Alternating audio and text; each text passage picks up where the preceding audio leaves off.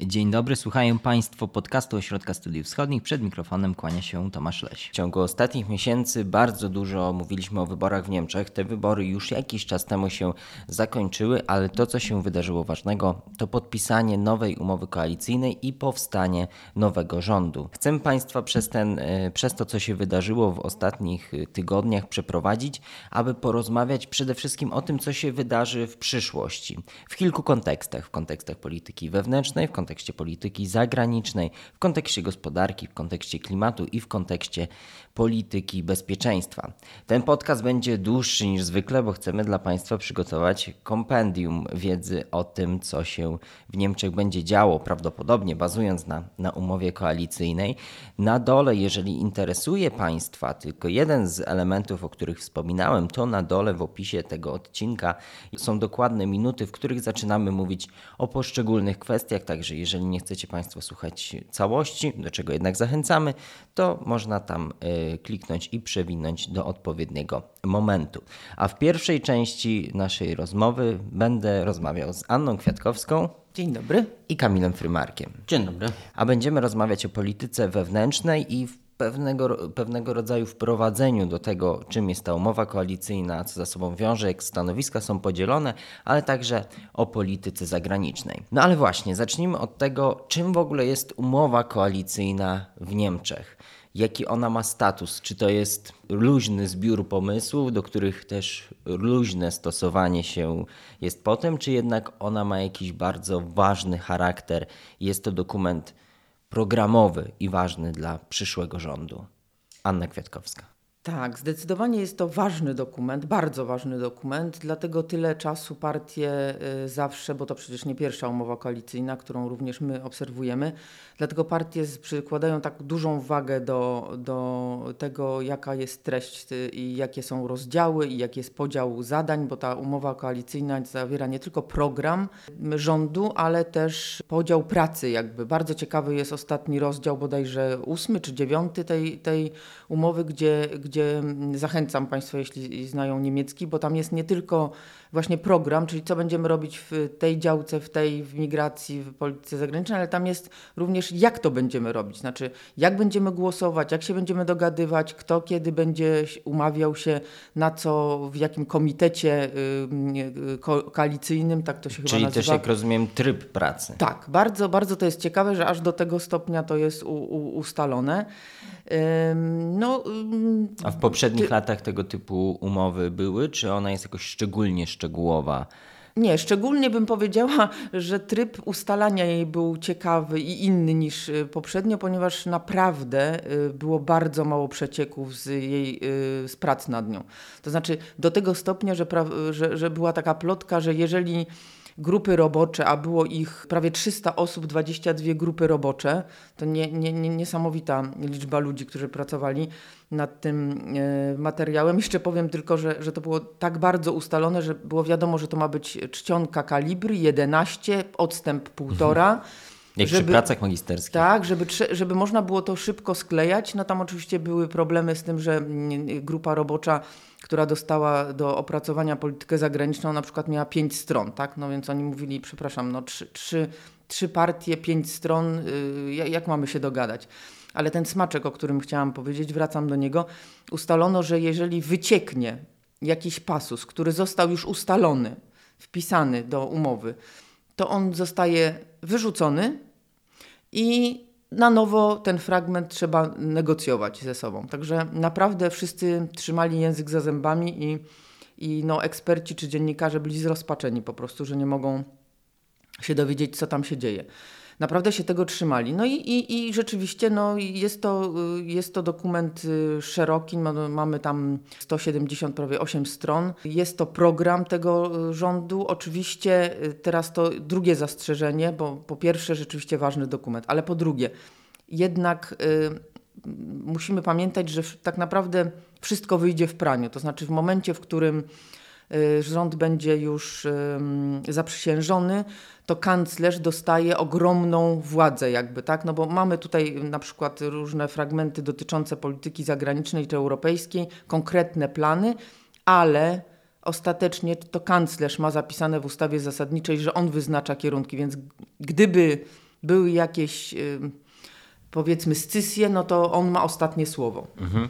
No właśnie, kanclerz Olaf One... Scholz, bez zaskoczenia. Tak, ja tylko jeszcze się odniosę do tego, co mówiła Ania przed chwilą, e, o tych e, różnych punktach widzenia na tę umowę koalicyjną pomiędzy tymi partnerami. One będą na pewno w trakcie e, całej kadencji wychodzić bardzo e, w różnych e, punktach, dlatego że mamy do czynienia pierwszy raz od 1957 roku z, umow z umową koalicyjną, które negocjowały trzy odrębne frakcje e, koalicyjne. Do tej pory rzeczywiście rzeczywiście było tak, że mieliśmy trzy różne partie. Jeżeli będziemy mm, bardzo skrupulatni, policzymy CDU i CSU, siostrzaną partię chadecką z Bawarii oraz SPD, to też doliczymy się trójki e, partnerów. Natomiast później w rządzeniu no to były generalnie dwa e, e, takie, dwie partie tak naprawdę. Natomiast... A w każdym razie dwa kluby parlamentarne, tak? Bo to jest ważne, jak, jak w parlamencie się godzą lub nie. Właśnie, teraz będziemy mieli do czynienia z y, trójką takich e, liderów. Każdy z nich będzie chciał pokazać, że w ramach tej umowy koalicyjnej to jego e, postulaty zostały przeforsowane i na pewno też w pracach nad ich przekuciem już w konkretne ustawy będzie starał się w tych detalach pokazać, że to bardziej liberalne skrzydło tej koalicji miało tutaj swój wkład, albo wręcz odwrotnie zieloni.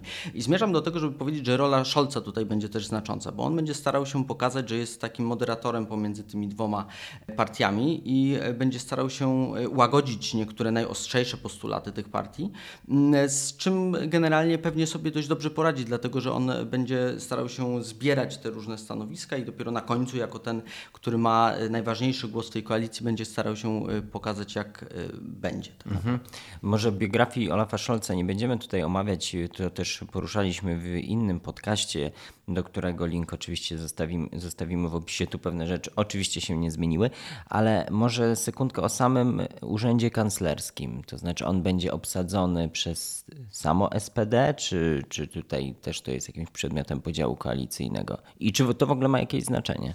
Znaczy, no, znaczenie ma z, zasadnicze. Wróciłabym na sekundę jeszcze tylko do tego, że rzeczywiście bardzo ważną rolę mediatora będzie miał Olaf Scholz, dlatego że mamy też taką ciekawą sytuację w Bundestagu, że mamy y, w, we wszystkich trzech klubach albo bardzo młodych posłów, dużo, dużą ilość, albo liczbę, albo nowych posłów też jest dużo. Także on będzie mediował rzeczywiście, bo ten, ten, ta umowa koalicyjna, wracam jeszcze do tego, ten tekst jest nie tylko dla publiczności, powiedzmy, nie tylko dla rządzących, ale on jest również dla bazy partyjnej. To znaczy, on pokazuje, słuchajcie, przejdziemy potem do konkretnych tam fragmentów i, i, to będzie bardzo ładnie pokazane, na przykład przy klimatycznej tak, y, polityce, że y, przed, wynegocjowaliśmy tyle, ile się da, tak? to znaczy musimy się oczywiście potem trzymać tego, więc więc no, nie przesadzamy tutaj z jakimiś postulatami bazy partyjnej, ale no, tak jak przy klimacie, to o tym będzie mówił Michał, tak to rozwiązali, że wpisali rok 2030 na wyjście z węgla,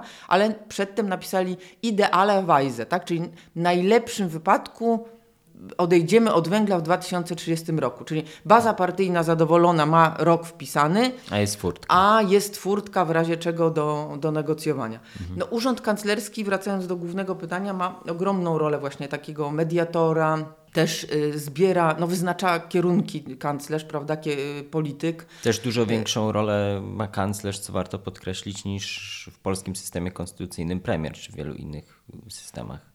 No, bardzo dużą rolę rzeczywiście I, i też bardzo ciekawa ta różnica e, z naszym systemem, że e, mimo, że mamy trzy partie, to mamy tylko jednego wicekanclerza. Nie jest tak, że każdy z członków koalicji wyznacza swojego wicekanclerza. Wicekanclerzem jest, e, będzie prawdopodobnie Robert Habeck z drugiej najsilniejszej partii, czyli z Zielonych, a Lindner, dosta, który y, jest szefem liberałów i dostanie Ministerstwo Finansów, ogromne, znaczy bardzo ważne i z bardzo dużą siłą przebicia i kształtowania polityki, ale jednak nie został wicekanclerzem, tak? I mamy kanclerza Olafa Scholza. No, y, on ma ogromne zadanie także dlatego, że te jego działy, które on ma w, w, u siebie w urzędzie kanclerskim, one koordynują, y, no na przykład ten słynny, już kiedyś rozmawialiśmy o tym, Departament drugi i piąty, koordynują politykę europejską i zagraniczną. To nie znaczy, że w Urzędzie Kanclerskim wszystko się dzieje i tylko tam jest wymyślane. Przecież mamy Ministerstwo Spraw Zagranicznych, mamy Ministerstwo y, Polityki Rozwojowej, ale to jest to miejsce, gdzie się spina wiedzę ekspercką z właśnie jakimiś strategicznymi kierunkami i, i, i tam się wyznacza wszystkie role. No oczywiście kanclerz y, nadzoruje też, w sensie jego szef Urzędu Kanclerskiego nadzoruje też e, służby, prawda? No, no, jest, to, jest to ogromna rola, zresztą widać było już za kadencji ostatnich Merkel, że, ta, że ten urząd się coraz bardziej rozrasta. Nie tylko liczba pracowników, ale też myśl, myślenie jest o tym, jak tu rozbudować samą siedzibę. Zresztą jakieś skandale z tym związane, bo tam chodziło o jakieś projekty niezatwierdzone. Nie, nie no, jest to temat w każdym razie w Niemczech. A o to, co pytałeś y, a propos tego, czy generalnie Urząd Kanclerski będzie w większości obsadzony przez ludzi socjaldemokratów, czy też inne partie w ramach tej y, trójstronnej koalicji, to oczywiście większa część przypada na mm, y, SPD jako tego aktora, który, czy Scholza, który będzie sobie sam dobierał partnerów. I tak na przykład szefem Urzędu Kanclerskiego zostanie Wolfgang Schmidt, jego prawa, prawa ręka Scholza od wielu lat. On również współkształtował jego politykę, w, znaczy doradzał Scholzowi w e, Ministerstwie Finansów w trakcie e, ostatniej kadencji Wielkiej e, Koalicji. Natomiast jest między innymi stanowisko sekretarz stanu do spraw kultury, które obejmie prawdopodobnie Klaudia Roth z Partii Zielonych. To jest w ogóle bardzo symboliczne stanowisko dla samych Zielonych, bo będą mieli więcej do powiedzenia. Ona jest przypisywana do takiego bardziej lewicowego spektrum partyjnego w Zielonych i to też będzie pewnie przez najbliższą całą kadencję rzutowało na obraz koalicji e, SPD, Zieloni, FDP właśnie jako na taką e, bardziej lewicową e, też w tym obszarze kultury. To zanim przejdziemy do Zielonych, których wywołałeś, to jeszcze dla porządku. SPD w tym podziale TEK ma kanclerza i kolejne ministerstwa bardzo istotne, najwięcej ich, e, takie jak Ministerstwo Obrony, y, Ministerstwo Spraw Wewnętrznych, Ministerstwo Współpracy y, Gospodarczej i Rozwoju i Ministerstwo Zdrowia. I nowe Ministerstwo Budownictwa, Budownictwa. prawda?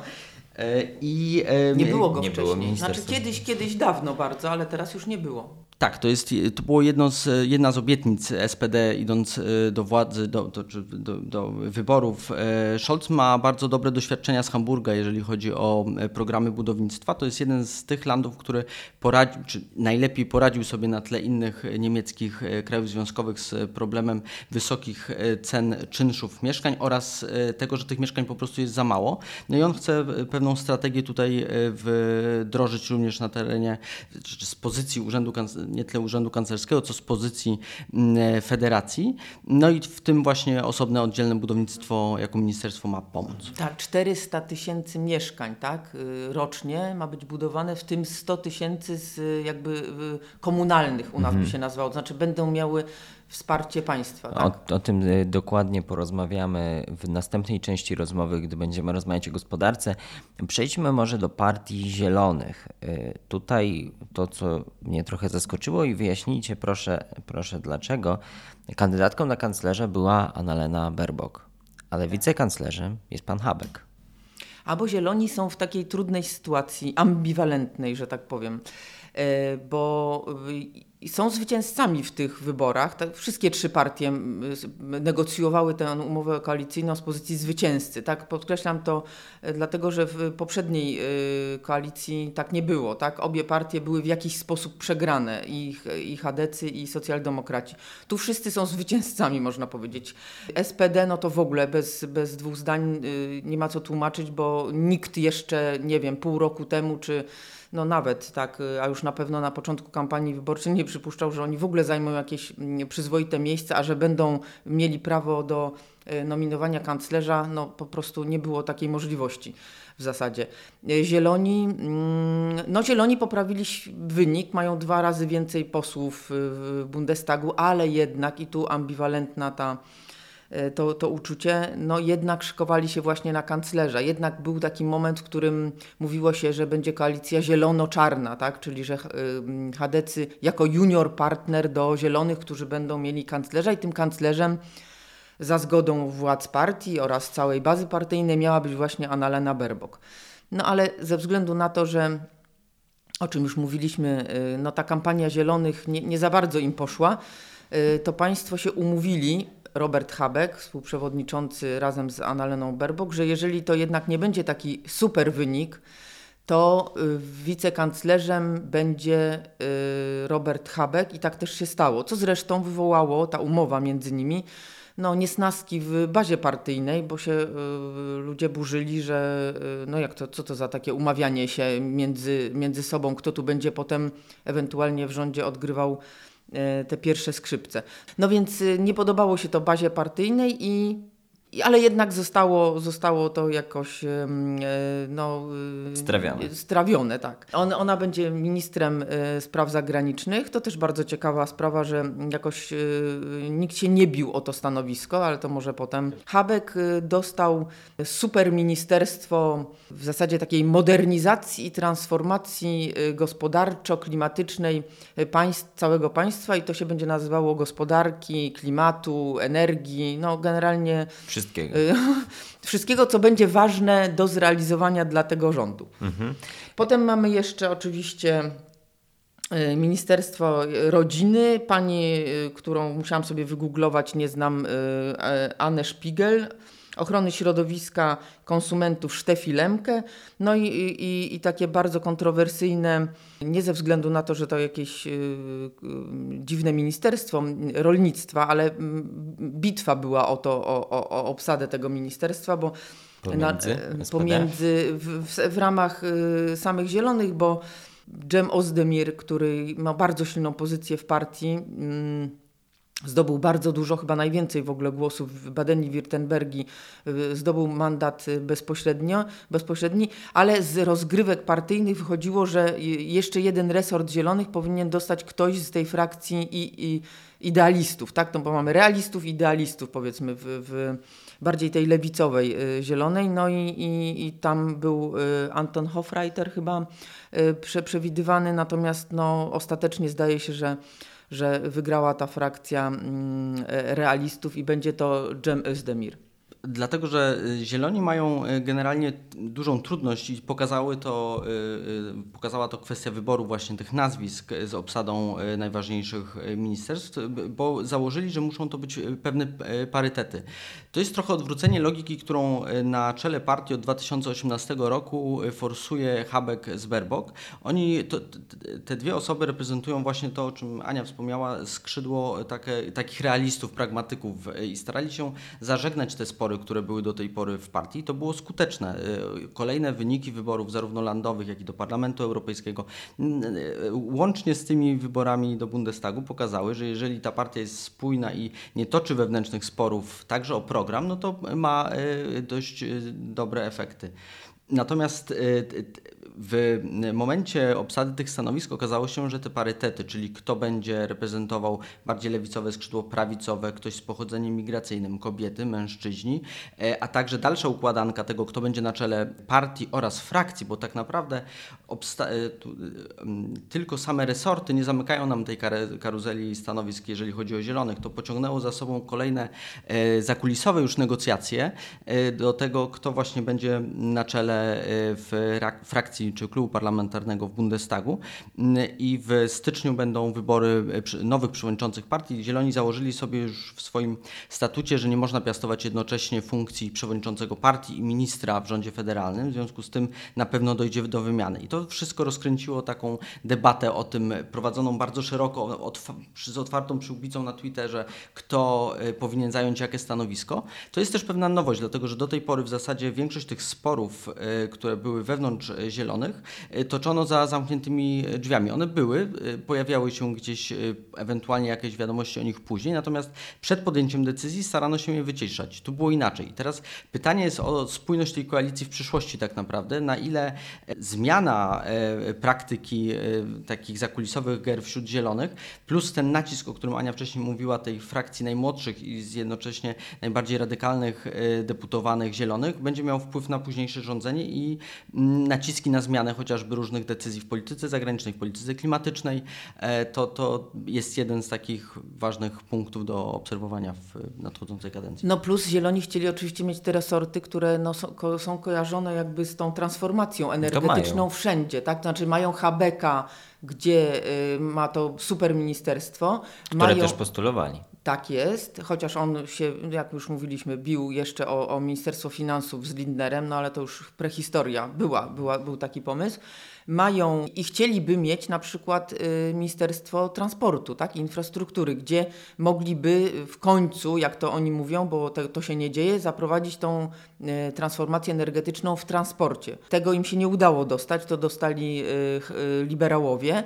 ale za to Cem Özdemir ma być ministrem rolnictwa i to tam też ma zajść ta ogromna transformacja i to też będzie bardzo trudno i już się odezwały głosy, że rolnicy nie są zbyt zadowoleni, że będą mieli pierwszy raz zielonego mi ministra w tym resorcie, który w dodatku wegetarianinem jest. No nie, nie, nie, nie za bardzo im się to podoba. Jak to będzie w praniu, to, to zobaczymy. I trzeci partner w tej koalicji sygnalizacji świetlnej odpowiedzialny za kolor żółty czyli FDP. Liberałom e, udało się e, uzyskać e, bardzo dużo, jeżeli weźmiemy pod uwagę, że byli najmniejszym partnerem w tej, czy są najmniejszym partnerem w tej koalicji. Tak jak wspomnieliśmy, będą, Christian Lindner, przewodniczący liberałów, został ministrem finansów. To był w zasadzie jego jeden z warunków w ogóle wejścia do koalicji, co później udało mu się przeforsować. Będą także kierowali resortem sprawiedliwości o czym przed chwilą wspomnieliśmy, czyli transportu i cyfryzacji, tam jest właśnie to bardzo ważne połączenie, dlatego że e, FDP bardzo podkreślało ten komponent e, modernizacji cyfrowej i przyspieszenia tych wszystkich procesów cyfrowych w Niemczech. No i e, zamykając ten e, pakiet, również e, kształcenie i badania. To jest w ogóle kolejny element jakby pasujący do układanki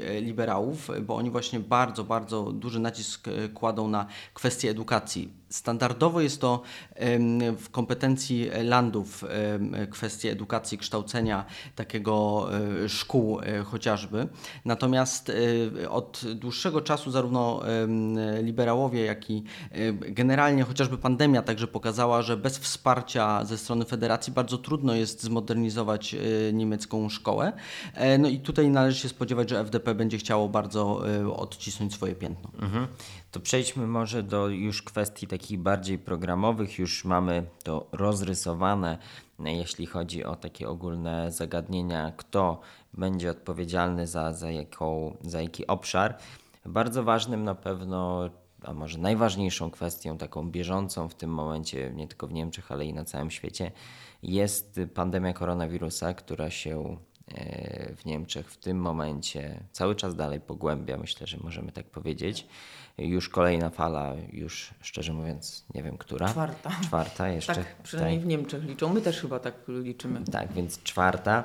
E, I co nowa koalicja na to? Czy, czy coś nowego będzie wprowadzonego, porównując do tej polityki, która była prowadzona przez poprzednią koalicję CDU, CSU i SPD? To ja zacznę tylko w ten sposób, zaraz oddam głos y, Kamilowi, który u nas jest ze specjalistą od koronawirusa w Niemczech, że dużą irytację y, wzbudziło w mm, opinii publicznej to, że Scholz, który już no, prowadził negocjacje, już wiadomo, że w zasadzie pewne, że będzie kanclerzem, że wcześniej nie wypowiedział się jakoś jednoznacznie na temat tego, jak jego przyszły rząd ma zamiar y, zwalczać tą czwartą falę i że w ogóle no, mało zabierał głosów tej sprawie.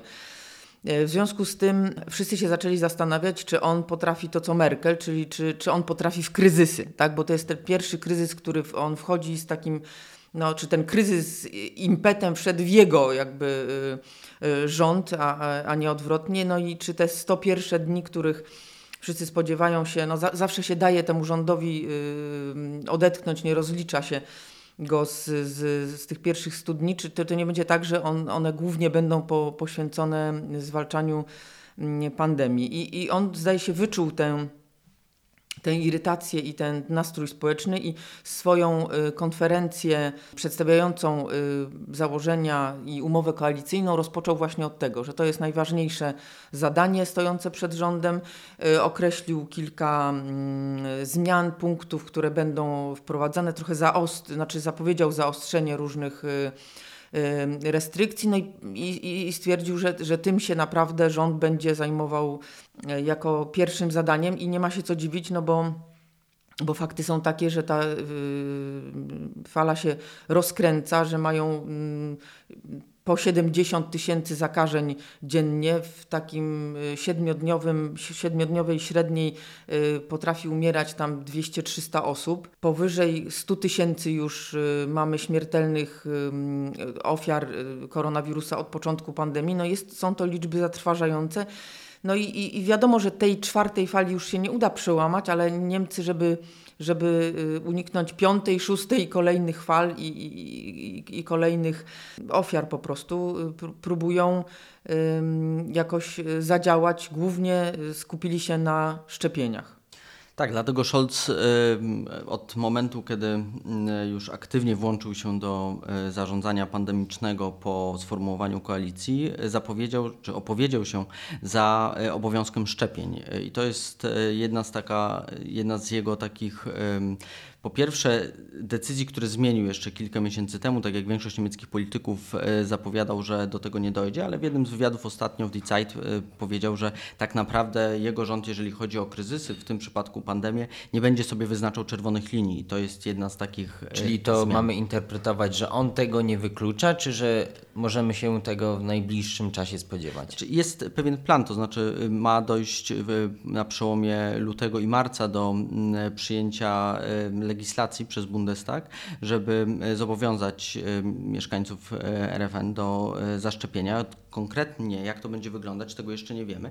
To jest zresztą uzależnione właśnie od koalicji, dlatego że ta koalicja ma dwa skrzydła, jeżeli chodzi o zarządzanie pandemiczne. Jest skrzydło bardziej socjaldemokratyczne z zielonymi, które opowiada się za większymi restrykcjami z jednej strony, czy jest bardziej przychylna przynajmniej szczepieniom wybranych grup, a także szerzej trochę całym, całej populacji populacji. No jest druga e, nóżka w tej koalicji, to są liberałowie, którzy w zasadzie od początku pandemii podkreślają e, wolność jednostki jako e, nadrzędną wartość i sprzeciwiają się, czy do tej pory sprzeciwiali się bardzo jednoznacznie obowiązkowym szczepieniom. Teraz trochę zmieniają to stanowisko, natomiast należy poczekać, jak to dokładnie zostanie uregulowane. To jest jedna rzecz, czyli kwestia szczepień. Kolejna rzecz to jest, jak zostanie, właśnie jak, będą, jak będzie zarządzana pandemia z perspektywy perspektywy federacji oraz samych landów. Większość kompetencji, jeżeli chodzi o zarządzanie pandemiczne, to jest jednak kwestia landów. W ogóle polityka zdrowotna to, jest, y, to są y, kraje związkowe, natomiast połączenie tych dwóch poziomów jest jednym z dużych wyzwań dla y, Scholza i nowej koalicji, stąd postulat utworzenia takiego stałego sztabu kryzysowego, na którego czele stanie wojskowy. To też jest wywołało pewne. Wojskowy? Tak, to wywołało pewne. Generał kontrowersje albo przynajmniej znaki zapytania, dlaczego właśnie e, ktoś z Bundeswehry, no to jest człowiek, który już wcześniej był dość e, mocno zaangażowany w e, pomoc Bundeswehry przy ograniczaniu skutków pandemii. Rozumiem, że jakby powodem wybory, wyboru tej osoby nie był fakt jej bycia generałem, tylko fakt właśnie tej aktywności. Tak, plus to, że on jest generałem nie jakimś tam, tylko od logistyki, specjalistą Aha. od logistyki, no a, to, a tu jest główne zadanie tego rządu. Mhm. Czyli kwestia tych szczepień, on ma przyspieszyć e, te szczepienia. Jednym z planów nowej koalicji jest e, przyspieszenie szczepień do końca roku, żeby zaszczepiło się 30 milionów Niemców, zarówno pierwsze szczepienia, drugie, jak i trzecie. I żeby tego dokonać, tak naprawdę e, należy wykonywać dziennie 1,5 miliona szczepień. To jest ogromne przedsięwzięcie logistyczne, stąd między innymi taka decyzja. Ale problemem jest. Yy, Wszystko. To, to że, ale zastanawiam się, czy zastanawiam się, czy to nie jest bardziej tak, że problemem w przypadku szczepień i jakby w ich egzekwowaniu w momencie, w którym nie ma ich obowiązkowych, jest nie tyle sama logistyka, tylko to, że Niemcy też w dużej części szczepić się nie chcą. No, no to prawda, nie? znaczy nie, to nie jest tak jak u nas, no bo tam jest jednak 70 prawie procent y, społeczeństwa y, zaszczepionego, ale, ale jeżeli ktoś się chce zaszczepić. Teraz, to, to w Niemczech jest teraz problem z, ze zdobyciem jakby trzeciej dawki, czyli to jest, to jest problem tego, żeby otworzyć zamknięte już w poprzednich fa falach y, centra, żeby szczepić przez y, lekarzy rodzinny, y, rodzinnych z powrotem, żeby szczepić w aptekach, żeby otworzyć, znaczy rzeczywiście sprawy logistyczne, tak, dostarczyć odpowiednią liczbę szczepionek do danych punktów, dać możliwość, tak, Y, I, I, tu, I tu były problemy. Z namówieniem ludzi oczywiście też są pewne problemy, ale, ale no, naj, najpierw musimy mieć co ludziom zaproponować i, i tym ma się zająć ten sztab.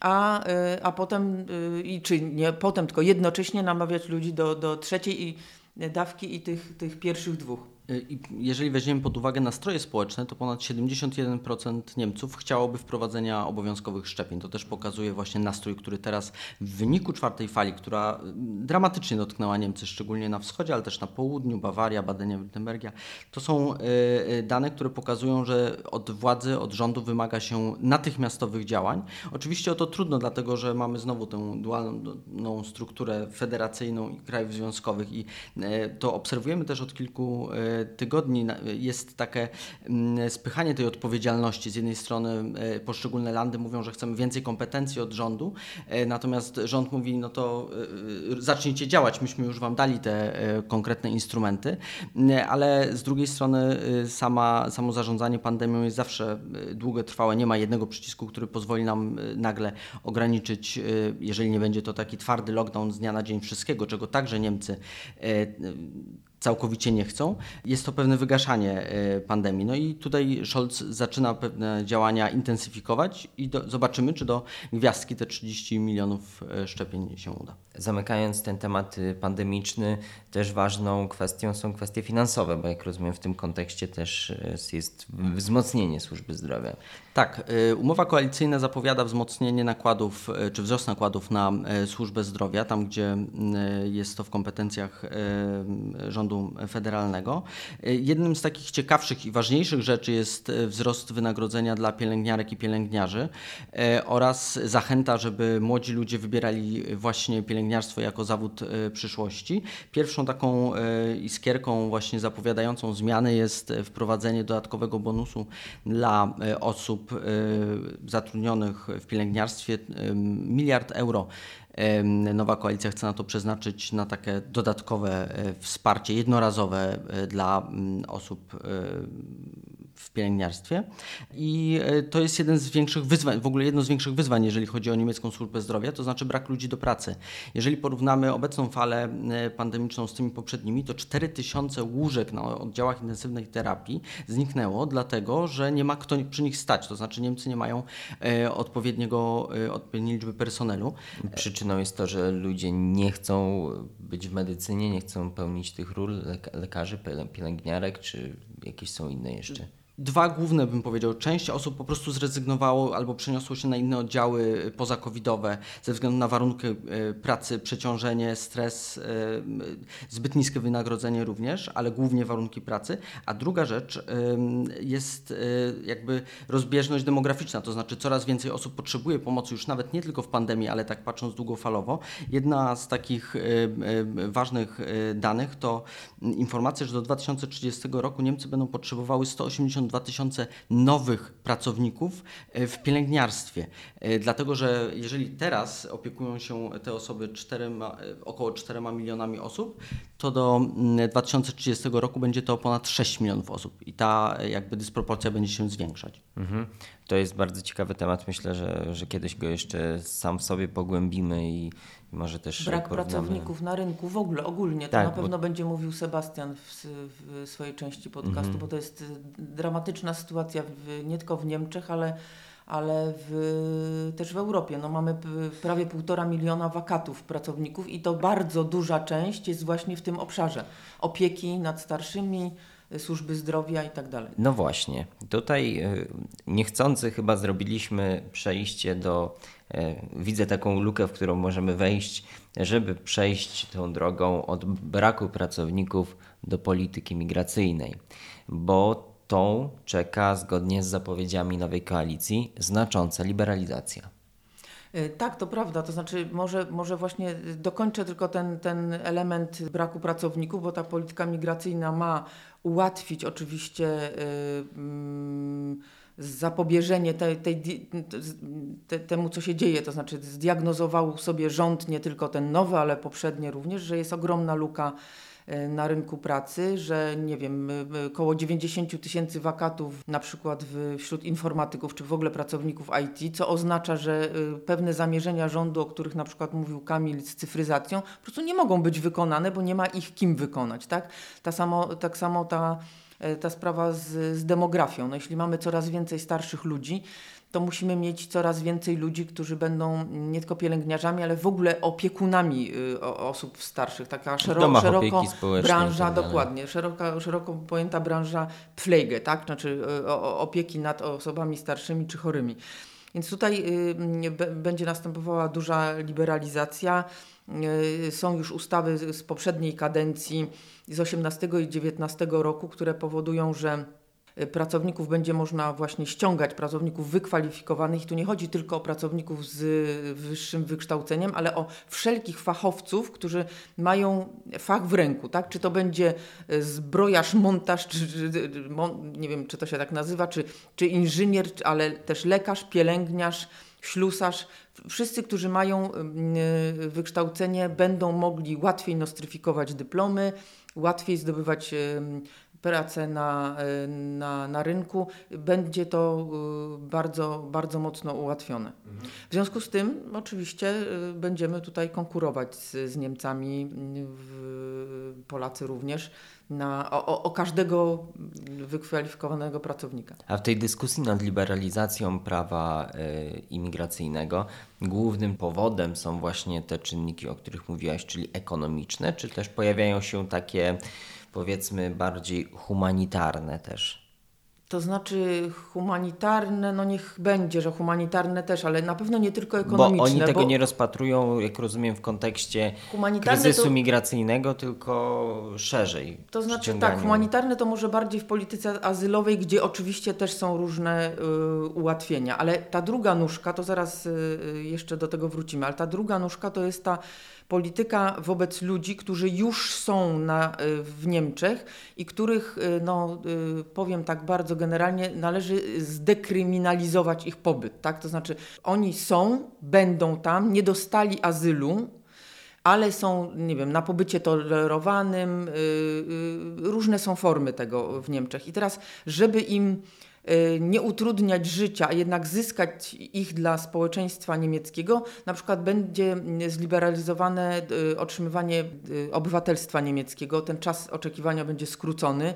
Teraz to jest średnio około 8 lat. Przewiduje się, że to będzie 5, nawet do 3, tak? że będą mogli otrzymać obywatelstwo. Dzieci, które się urodzą na terenie Niemiec, a jedno z rodziców będzie, mimo że o pochodzeniu migracyjnym, będzie miało, y, przebywało na terenie Niemiec legalnie przez 5 lat, będzie, będzie takie dziecko mogło otrzymać e, obywatelstwo automatycznie. Ale też chodzi o tych, którzy y, są w takim zawieszeniu, tak, nie dostali właśnie azylu, ale są tolerowani i nie mogą podjąć pracy.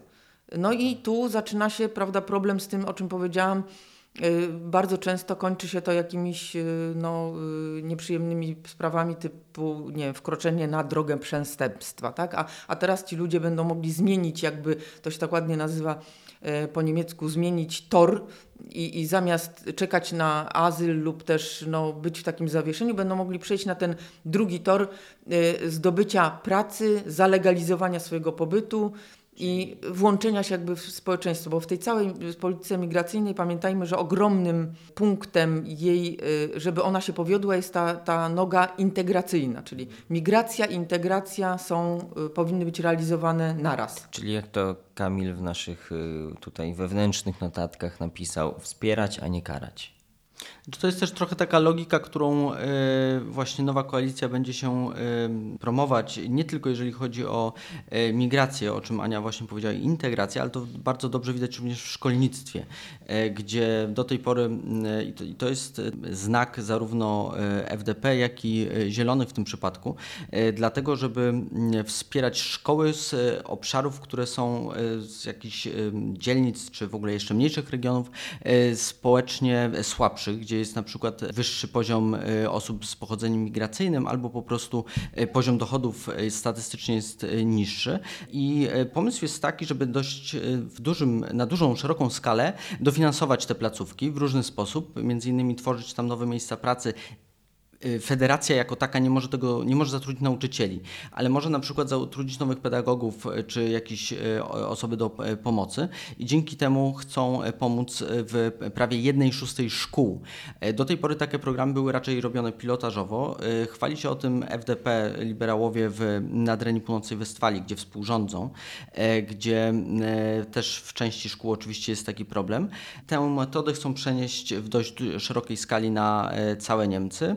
E, między innymi e, właśnie dlatego e, obstawali przy podziale stanowisk, żeby zająć się polityką edukacyjną czy kształceniem. To jest jedno dla nich z ważniejszych elementów. Do tej pory logika, to o czym wspomniałeś, była taka, że jeżeli ktoś na przykład nie zna wystarczająco dobrze języka niemieckiego albo w innych obszarach nie radzi sobie zbyt dobrze, no to powinien raczej trzymać się niższego wykształcenia albo w ogóle powtarzać klasę jedną czy drugą. Natomiast tutaj jest zmiana tego paradygmatu paradygmatu na to, żeby mu takiej osobie pomóc albo całym placówką, żeby y, szybciej zintegrować daną osobę albo pomóc jej w wejściu na rynek pracy i tak jak Ania powiedziała, przywrócić jej y, możliwość uczestnictwa pełniejszego w społeczeństwie. Przejdziemy teraz do kwestii... Poczekaj, bo, bo mhm. są, okay. są zarzuty wobec tej oczywiście polityki, bo, nie bo wszyscy, się. no nie, nie wszystkim się podoba, bo to jest jakby y, nie tylko HDC, ale szerzej konserwatyści powiedzmy różnej maści w różnych partiach y,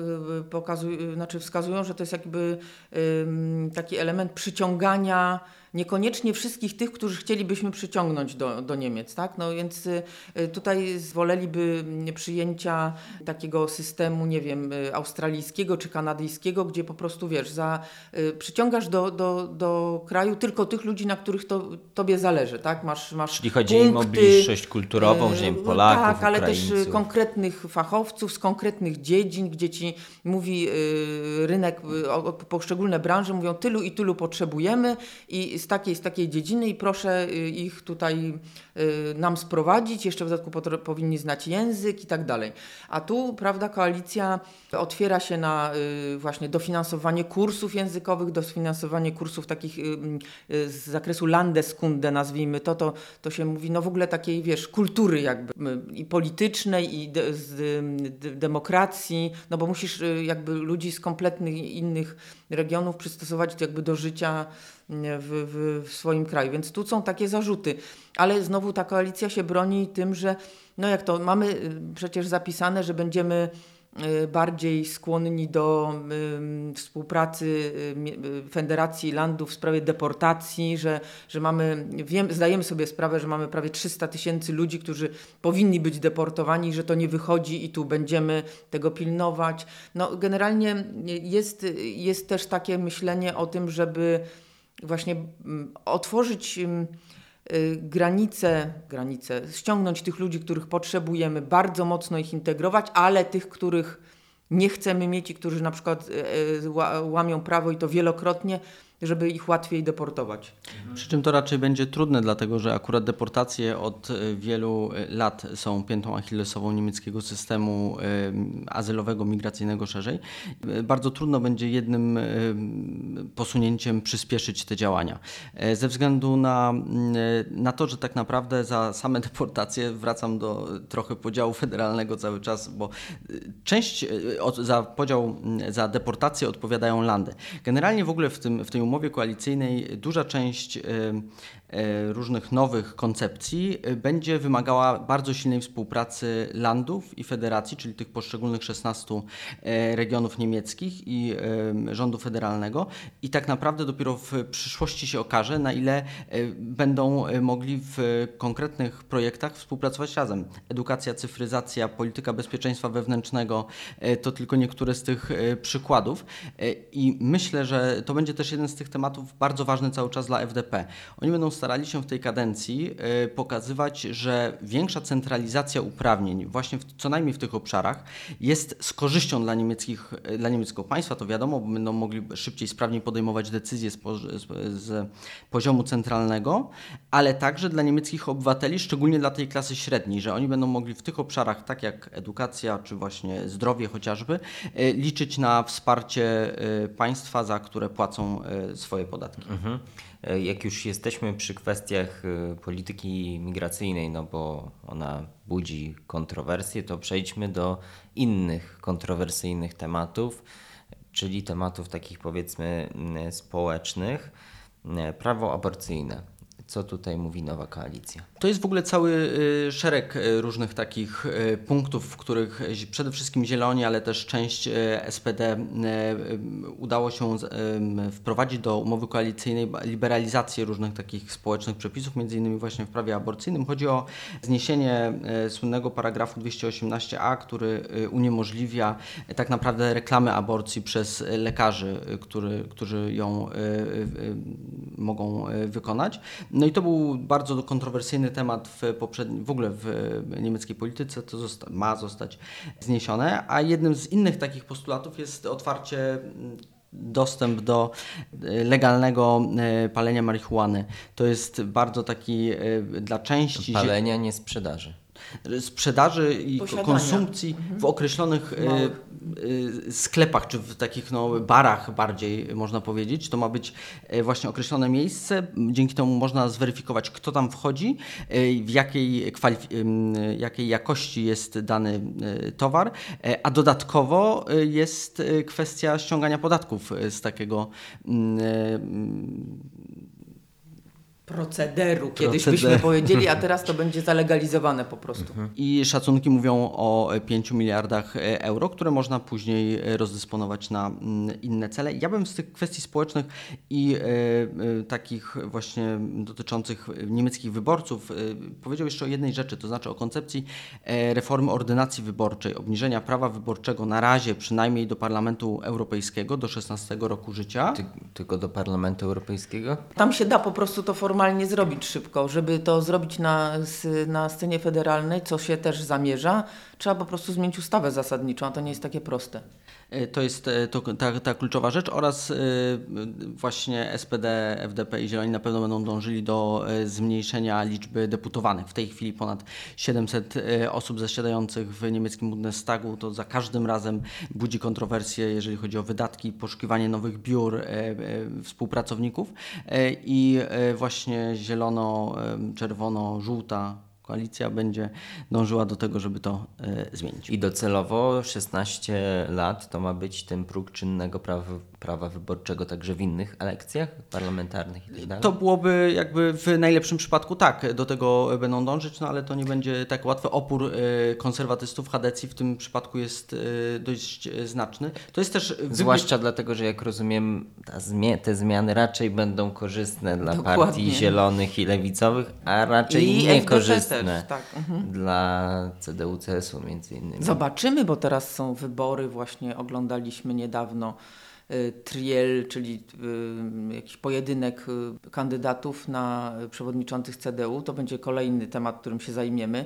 Zajmujemy się w zasadzie równolegle. No i tam zobaczymy, jakie będą plany tej największej partii opozycyjnej teraz w nowym Bundestagu. To będzie bardzo ciekawe. Hmm. Jeszcze też jest kwestia pewnego rodzaju parytetu tak, nowa koalicja chciałaby zwiększyć udział osób e, z pochodzeniem migracyjnym chociażby, albo udział kobiet e, w różnych gremiach, na których ma wpływ, żeby zwiększyć obecność w, w polityce federalnej. Ale rozumiem to tak na zasadzie takiego ustalenia przy stole, nie jakiegoś takiego prawa to jest właśnie jeszcze kwestią y, doprecyzowania.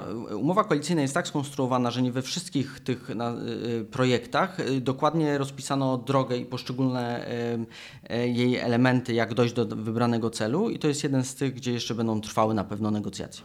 No ale to nie zawsze tak można sobie się umówić, bo w biznesie trzeba było niestety wprowadzić ustawę. Bardzo długo oponowali konserwatyści czy hadecy Y, żeby to zrobić i w końcu się y, udało. Zresztą w ogóle duże zmiany pod, pod koniec tamtej y, koalicji. Nawet pani Merkel przyznała, że w zasadzie to jest feministką, więc y, trudno było wytłumaczyć ten opór, że dlaczego tak długo y, sprawa y, obecności kobiet w zarządach i radach nadzorczych nie była rozwiązywana, no ale w końcu przyznała i i, i, i, no nie dlatego oczywiście zostało wprowadzone to prawo, tylko zbiegły się te rzeczy, no ale jest to ciekawa sprawa. To trochę tak jak z pochodzeniem pani Merkel z Niemiec Wschodnich, które bardziej się uwypukliło na koniec kadencji. Dokładnie, o tym też zaczęła głośno mówić. Y, jest feminizm, więc To będzie zaskakujące dla wielu z Państwa, ale w ten sposób przejdziemy do polityki zagranicznej. I do pani Annaleny Berbok, o której sporo rozmawialiśmy, bo była ona kandydatką na kanclerza z ramienia Partii Zielonych, a teraz będzie odpowiadać za resort spraw zagranicznych. I tutaj właśnie pojawia się pojęcie feministyczna polityka. Zagraniczna. Zagraniczna. Tak. Co to znaczy? Tak, to zanim przejdziemy do w ogóle polityki zagranicznej nowego rządu, to rzeczywiście trzeba o tym ch ch chyba ym, chwilę powiedzieć, bo znalazł, znalazło się takie sformułowanie w, w, umowie koalicyjnej. Co więcej, eksperci niemieccy troszkę się naśmiewają, że ono się znalazło w tej umowie koalicyjnej, ale znalazło się sformułowanie w języku angielskim. Nie zostało nie zostało to feminist foreign policy, tak, a, nie, a nie y, tak jak mogłoby być po, nie, po niemiecku. Dlaczego w interpretacji tychże y, ekspertów y, niemieckich? Bo niestety Zieloni nie byli w stanie wytłumaczyć swoim współkoalicjantom, co to tak naprawdę znaczy. W związku z tym uparli się, żeby to było, to sformułowanie, ale ponieważ nie potrafili do końca wytłumaczyć, to zostało ono na prośbę y, liberałów y, zapisane po angielsku. I nie wiem, czy to na zasadzie niech się teraz wszyscy domyślają o co chodzi, czy, czy pani ministra y, Annalena Berbok wytłumaczy to kiedyś mm, jaka treść jest tego sformułowania. Koniec żartów. Tak na poważnie, no to on, oczywiście Zieloni się trochę wzorują na Skandynawach i z tego, co mówiła w wywiadach i jak ona sobie to wyobraża, to raczej nie chodzi o to, żeby, chociaż o to też, żeby mm, kobiety prawda, były bardziej włączone w proces jakby kształtowania różnych polityk, w tym polityki zagranicznej, ale tak naprawdę to, to by była forma tylko. Co do treści, to chodzi o to, że w tej y, polityce zagranicznej mają być e, uwzględnione bardziej prawa kobiet. Czyli jak będziesz jechał do Afganistanu albo e, nie wiem, gdzieś tam do Rosji, to będziesz rozmawiał o polityce zagranicznej również pod tym kątem, tak? Znaczy, tak się wszyscy domyślają. Jak to będzie wyglądało w, w praniu, co ona naprawdę widzi w tym, i to już w ogóle nie jest śmieszne, tylko to już są poważne sprawy, jak ona to widzi i jak będzie realizować taką politykę, no to zobaczymy Zobaczymy y, po, po, po pierwszych jej wizytach, po pierwszych jej y, planach, może jakieś projekty przedstawi, to będzie bardzo ciekawe. Co do polityki zagranicznej, tak w ogóle, no to tak jak wspomnieliśmy na początku, to będzie wypadkowa polityki czy stanowisk tych trzech partii, tak? bo to nie jest tak, że, że, że polityka zagraniczna niemiecka się może kształtować y, tylko na podstawie tego, kto zarządza resortem Ministerstwa Spraw Zagranicznych. To jest rząd koalicyjny składający się z SPD, FDP, Zielonych. Rzeczywiście ministrem będzie Annalena Baerbock z Zielonych, ale ma tego kanclerza, który, jak już mówiliśmy, wyznacza kierunki również w polityce zagranicznej będzie trzeba popatrzeć, jak, jak obsadzić te dwa departamenty kluczowe u siebie dotyczące mm, obsługi jakby polityki europejskiej zagranicznej. Bardzo ważną rolę będzie odgrywał też y, też ministerstwo, będzie odgrywało Ministerstwo Polityki Rozwojowej, które, jak wspomniał Kamil, będzie obsadzone przez SPD, czyli tu też będzie jakieś, będzie musiała być jakaś współpraca, więc to będzie taka wypadkowa jakby no, stanowisk, pomysłów, projektów tych tych instytucji i to ze strony instytucjonalnej.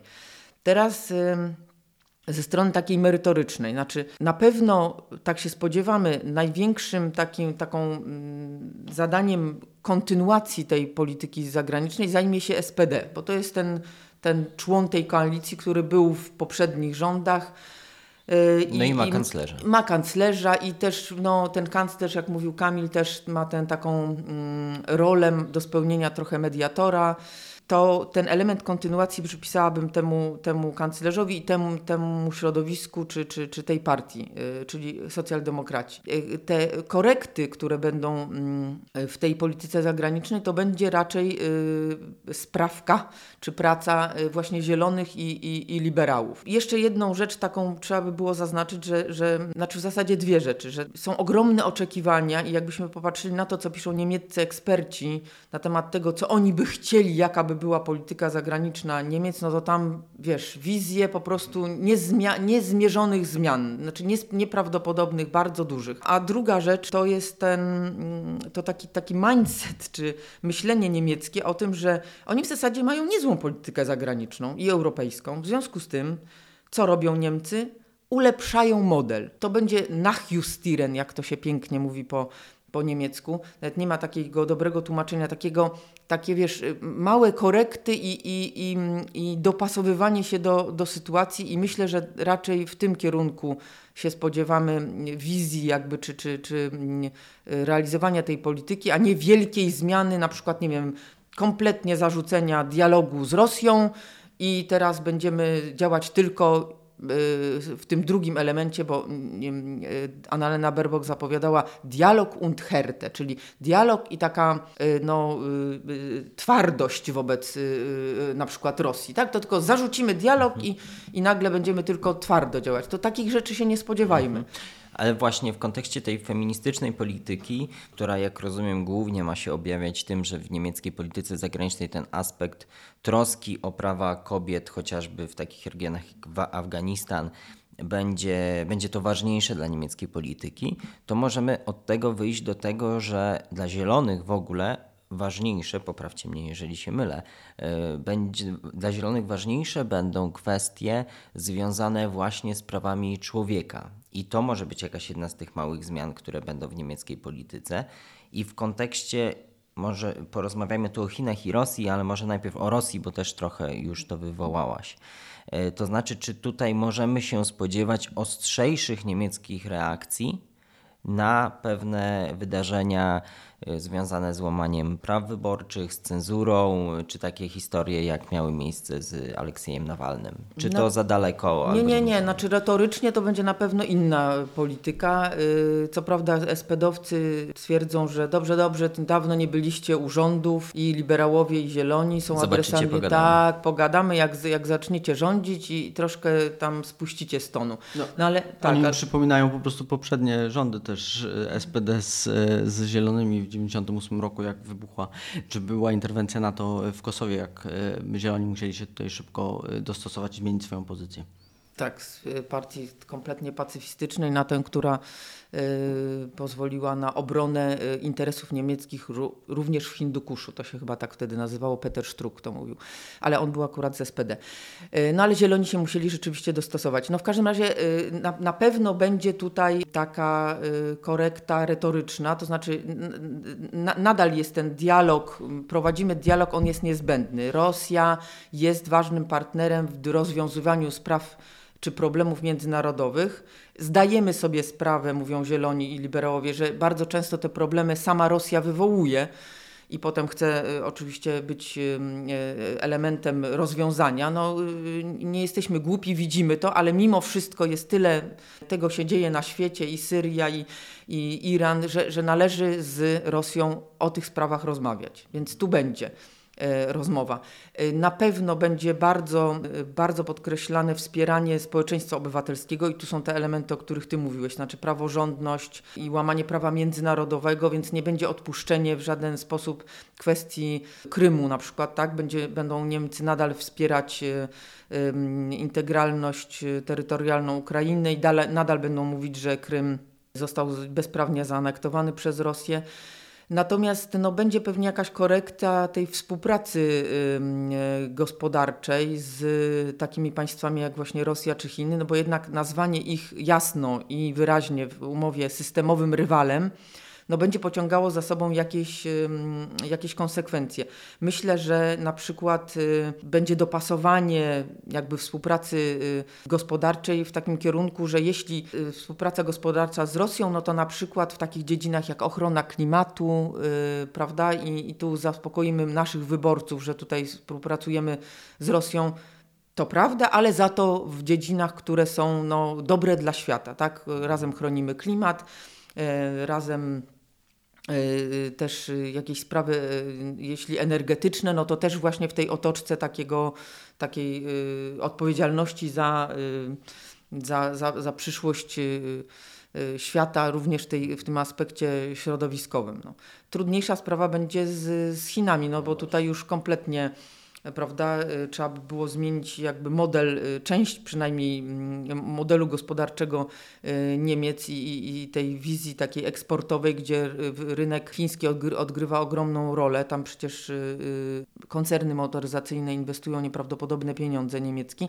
Bardzo jestem ciekawa, jak to zostanie zrobione, ale wyraźnie jest to powiedziane, że w obszarze współpracy z tymi dwoma współpracy i konfrontacji z tymi dwoma krajami będziemy, będziemy my Niemcy mówią Zieloni i liberałowie i SPD, bardzo mocno współpracować z Stanami Zjednoczonymi, tak? I, i, i, i na tym Tutaj będziemy... wydaje, jak mhm. tak opowiadasz o tych, e, tych wątkach związanych ze zmianą pewnego rodzaju podejścia, to widzę pewne, e, przypomina mi się jak rozmawialiśmy o Joe Bidenie i o jego podejściu do, do Chin i, i do Rosji.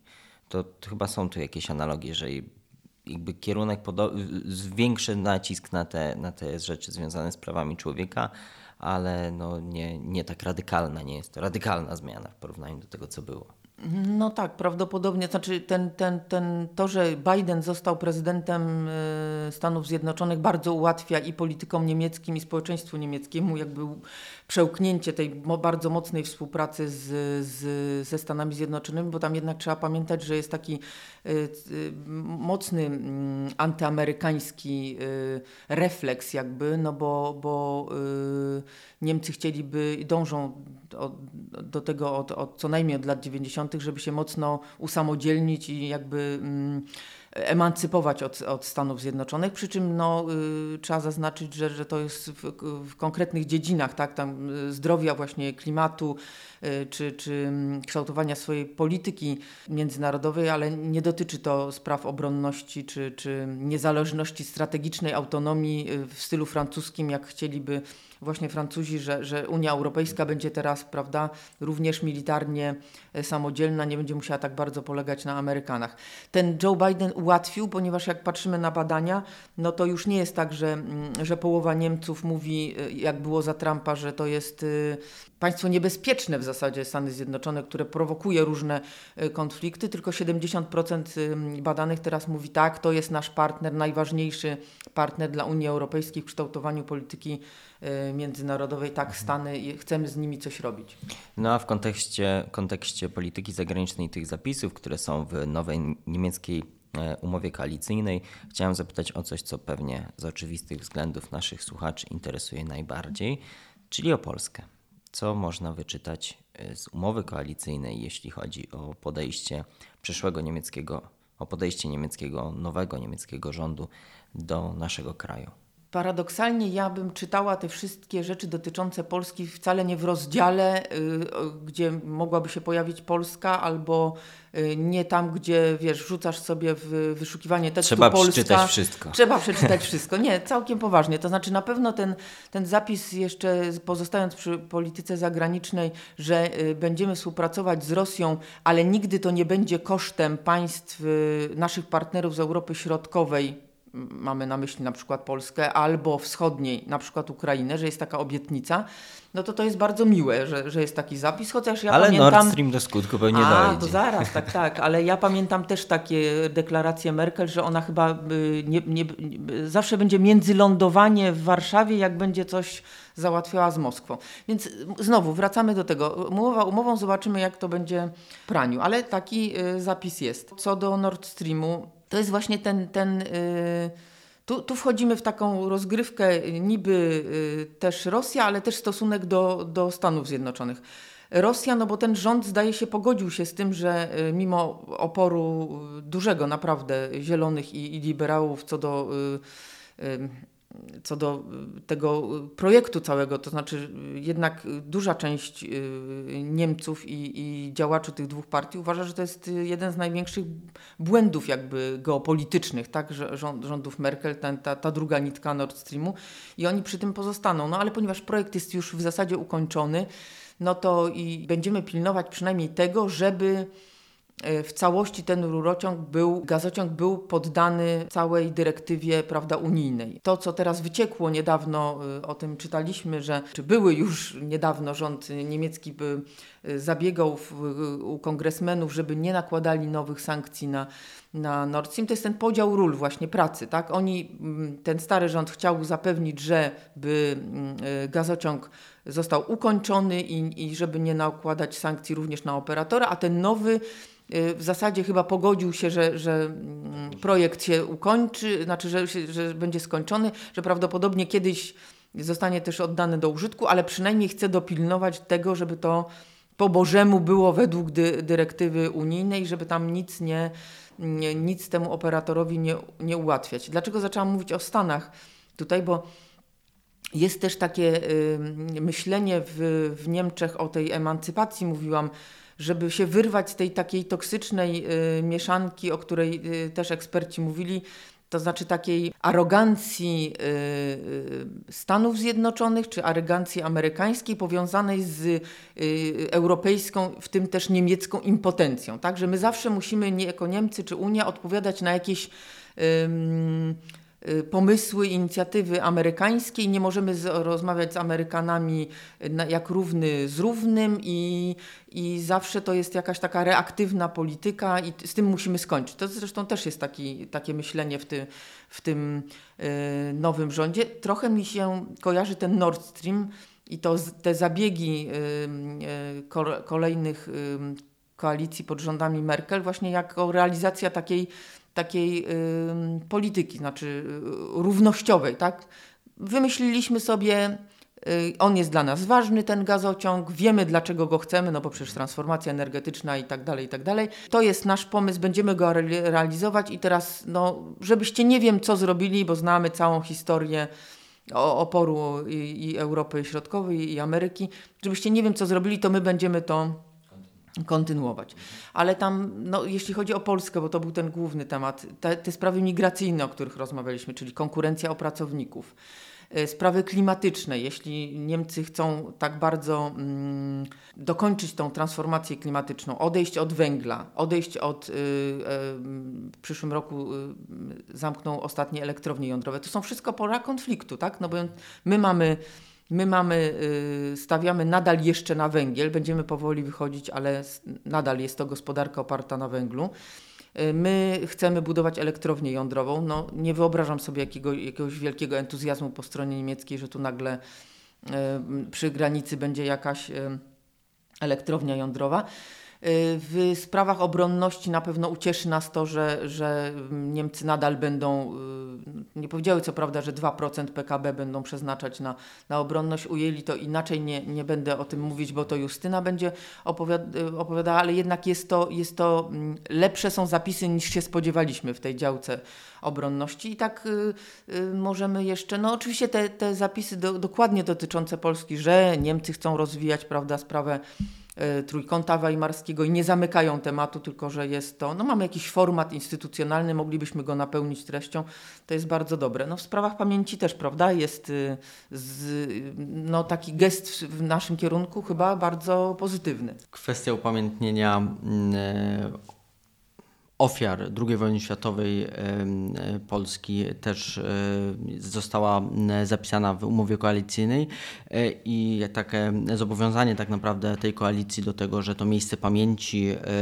powstanie, nie wiem jeszcze dokładnie w jakiej formie, ale e, jest to ważne, że ten zapis się tutaj znalazł. Także tych rzeczy trochę jest, ale one są rozsiane na tych 177 stronach. Z takich ogólnych rzeczy, które bardzo będziemy musieli mieć, nas dotkną, w sensie nie negatywnym, ale musimy mieć swoje stanowisko, no to jest polityka europejska, to znaczy to widzenie y, Niemiec i zapisanie, że, że celem integracji, to nie jest tak, że to w tej kadencji się stanie, ale celem integracji według Niemiec jest to federalne europejskie państwo związkowe. Tak? Plus no różne będzie... prędkości integracji. Tak, po, po, potem no jeżeli celem jest to, no to, to rozumiemy, że jako Niemcy, że to nie stanie się w tej jednej czy dwóch kadencjach, ale na, na drodze do tego możemy na przykład właśnie stosować te różne prędkości integracji, że to nie jest nic złego, tak?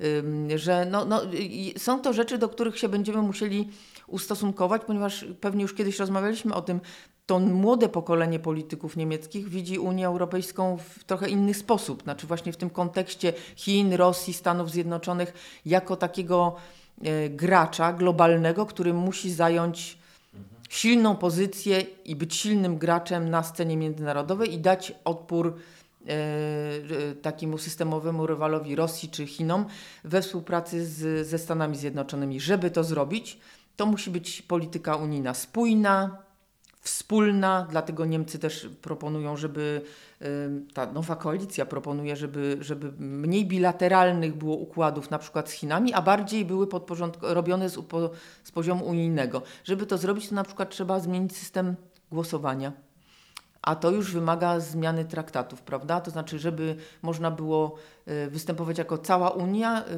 głosowania większościowe byłyby rozszerzone i na sprawy zagraniczne i, i bezpieczeństwa. No to są bardzo, bardzo trudne tematy i takie zamierzenia no, dalekosiężne, które się nie spotykają z jakimś wielkim entuzjazmem nie tylko u nas, ale, ale też no, budzą kontrowersje i na scenie niemieckiej i, i w Europie. E, ta koalicja i to wszyscy współkoalicjanci, wszystkie części czy składowe tej koalicji, y, ma bardzo też y, mocno radar nastawiony na te sprawy praworządności, o których mówiliśmy już przy y, Rosji czy Chinach, ale, ale te sprawy będą ważne również w Unii Europejskiej i tu raczej będzie tak zwane clare cante, czyli jasne stanowisko, nie odpuszczamy państwom, które łamią, wszelkim państwom, które łamią praworządność, to jest podkreślane, że dotyczy to każdego państwa członkowskiego Unii Europejskiej. Pewne zasady obowiązują i tu będziemy walczyć o ich przestrzeganie. To cytat y, jakby z stanowiska tychże partii. Kończąc y, tę część, będziemy, zaraz będę rozmawiał z Justyną Gotkowską o polityce bezpieczeństwa, a potem jeszcze o tych wątkach gospodarczych i klimatycznych szerzej z Sebastianem Płóciennikiem i e, Michałem Kędzierskim. Ale na koniec chciałem Was jeszcze zapytać, czy ta koalicja przetrwa? Tak wypaliłem, ale to dosyć proste pytanie, chociaż nie jest prosta pewnie odpowiedź na nie. E, jeżeli mielibyśmy robić zakłady, to e, obstawiałbym, że przetrwa e, z dwóch powodów. Po pierwsze, Niemcy w zasadzie niczego tak nie lubią, jeżeli chodzi o elektorat, jeżeli kłótni w obozie rządzącym i w ogóle w tych frakcjach, które wchodzą w skład koalicji. To też widzieliśmy w tej kampanii wyborczej, która minęła, gdy chadeckie partie nie mogły się dogadać, która z nich wystawi kandydata na kanclerza, co później było jedną z przyczyn ich słabego wyniku. A druga rzecz to trzeba pamiętać o tym, że w Niemczech tak naprawdę cały czas trwa kampania wyborcza na poziomie landów i na poziomie poszczególnych krajów związkowych. W przyszłym roku będziemy mieli cztery takie wybory, które do bardzo, bardzo ważne, między innymi do nadrenii północnej Westfalii, największego niemieckiego kraju związkowego.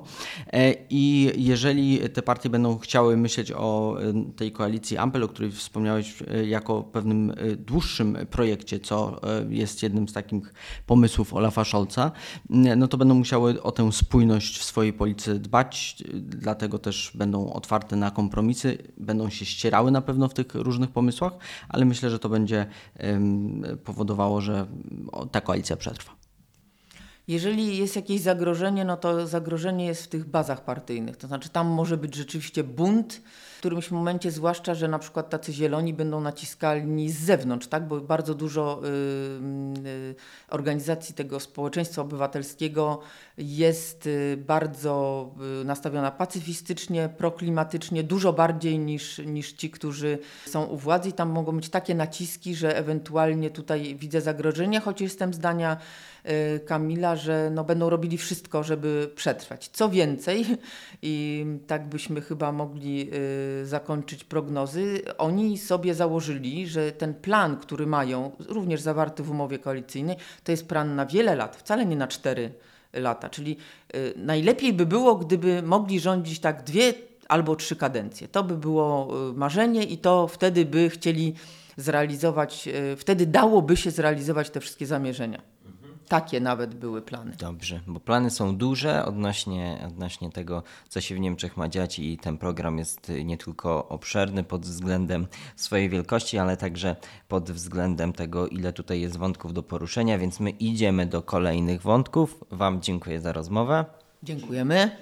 Bardzo ważną kwestią w nowym rządzie są kwestie klimatyczne, które łączą się z gospodarką. I o tym będziemy rozmawiać w tej części naszej rozmowy, a będę o te kwestie związane właśnie z gospodarką i z klimatem będę o to pytał Sebastiana Płóciennika. Dzień dobry. I Michała Kędzierskiego. Dzień dobry. Więc panowie, zacznijmy właśnie od tego, co trochę zapowiedziałem, to znaczy tej roli klimatu i gospodarki i o tym, że to jest razem, bo jest razem w nowym superministerstwie, co było poniekąd postulatem zielonym nie w 100% zrealizowanym. To wynika z tego, że polityka klimatyczna nie dotyczy, jak wiele osób e, pobieżnie uważa, tylko i wyłącznie sektora energetycznego, lecz dotyczy tak naprawdę wszystkich sektorów gospodarki. E, to znaczy dekarbonizacja musi nastąpić, żeby osiągnąć cele polityki klimatycznej. Dekarbonizacja musi nastąpić zarówno w sektorze energetycznym, jak i w przemyśle, w transporcie, w rolnictwie,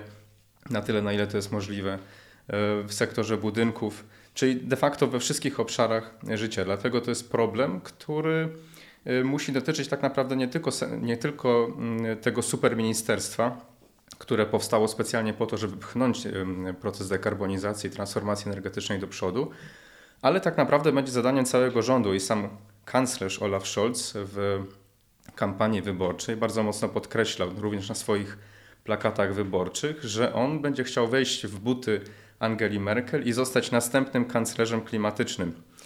E, a sam resort do spraw, e, to superministerstwo do spraw energii Wende, e, które obejmie współprzewodniczący Zielonych, jeden z najbardziej popularnych polityków tej partii i chyba można powiedzieć współautor sukcesów w ostatnich lat, czyli Robert Habeck, będzie jednocześnie wicekanclerzem obejmuje super resort, który będzie w, obejmował zarówno obszar gospodarki, jak i przemysłu, energetyki i ochrony klimatu. W ten sposób łączone są kompetencje, które są kluczowe dlatego, do tego, żeby mm, przyspieszyć również procesy decyzyjne, bo w poprzedniej kadencji często bywały sytuacje, w których resorty prowadzone przez Hadeków były blokowane przez resorty e, prowadzone przez socjaldemokratów i odwrotnie.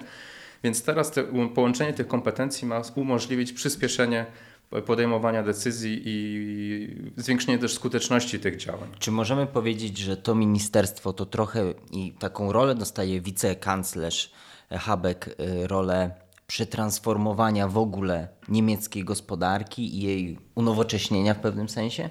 Zdecydowanie, ponieważ e, polityka klimatyczna przestała już być e, polityką sektorową.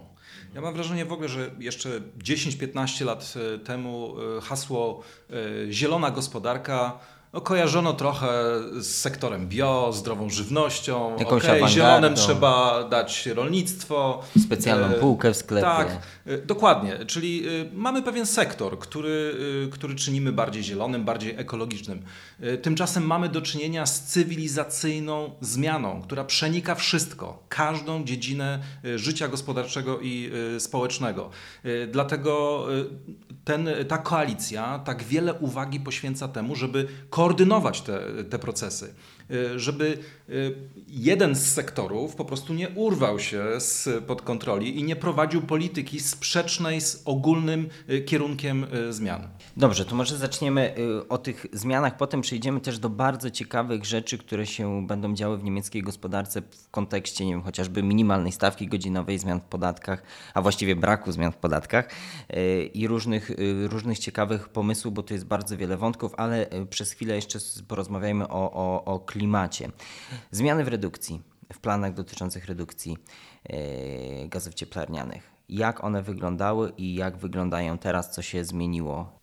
Tak w zasadzie to nic się nie zmieniło, dlatego, bo wbrew oczekiwaniom nie nastąpiło podniesienie ambicji w obszarze polityki klimatycznej w stosunku do tego, co ostatni odchodzący już rząd Angeli Merkel y, przegłosował w czerwcu tego roku. To znaczy zieloni chcieli, żeby jeszcze podkręcić te ambicje, przyjąć jeszcze bardziej ambitne cele redukcji gazów cieplarnianych. Mianowicie postulowali, żeby było to redukcja o 70% w porównaniu z 1990 rokiem. A przypomnijmy, że w czerwcu przy nowelizacji ustawy o ochronie klimatu podniesiono cel do 65% redukcji do 2030 roku oraz osiągnięcie neutralności emisyjnej do 2045 roku.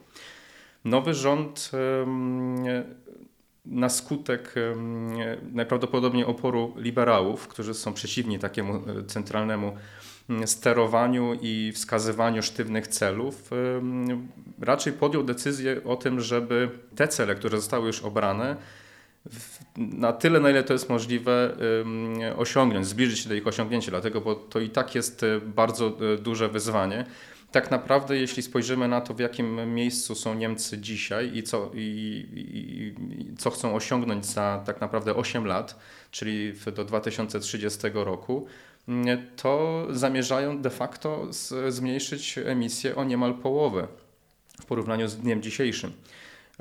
Do tego dochodzi ten problem, że w ubiegłym roku, w 2020 roku, tak naprawdę rzutem na taśmę dzięki pandemii udało się osiągnąć cel redukcyjny na, na ubiegły rok, czyli minus 40%.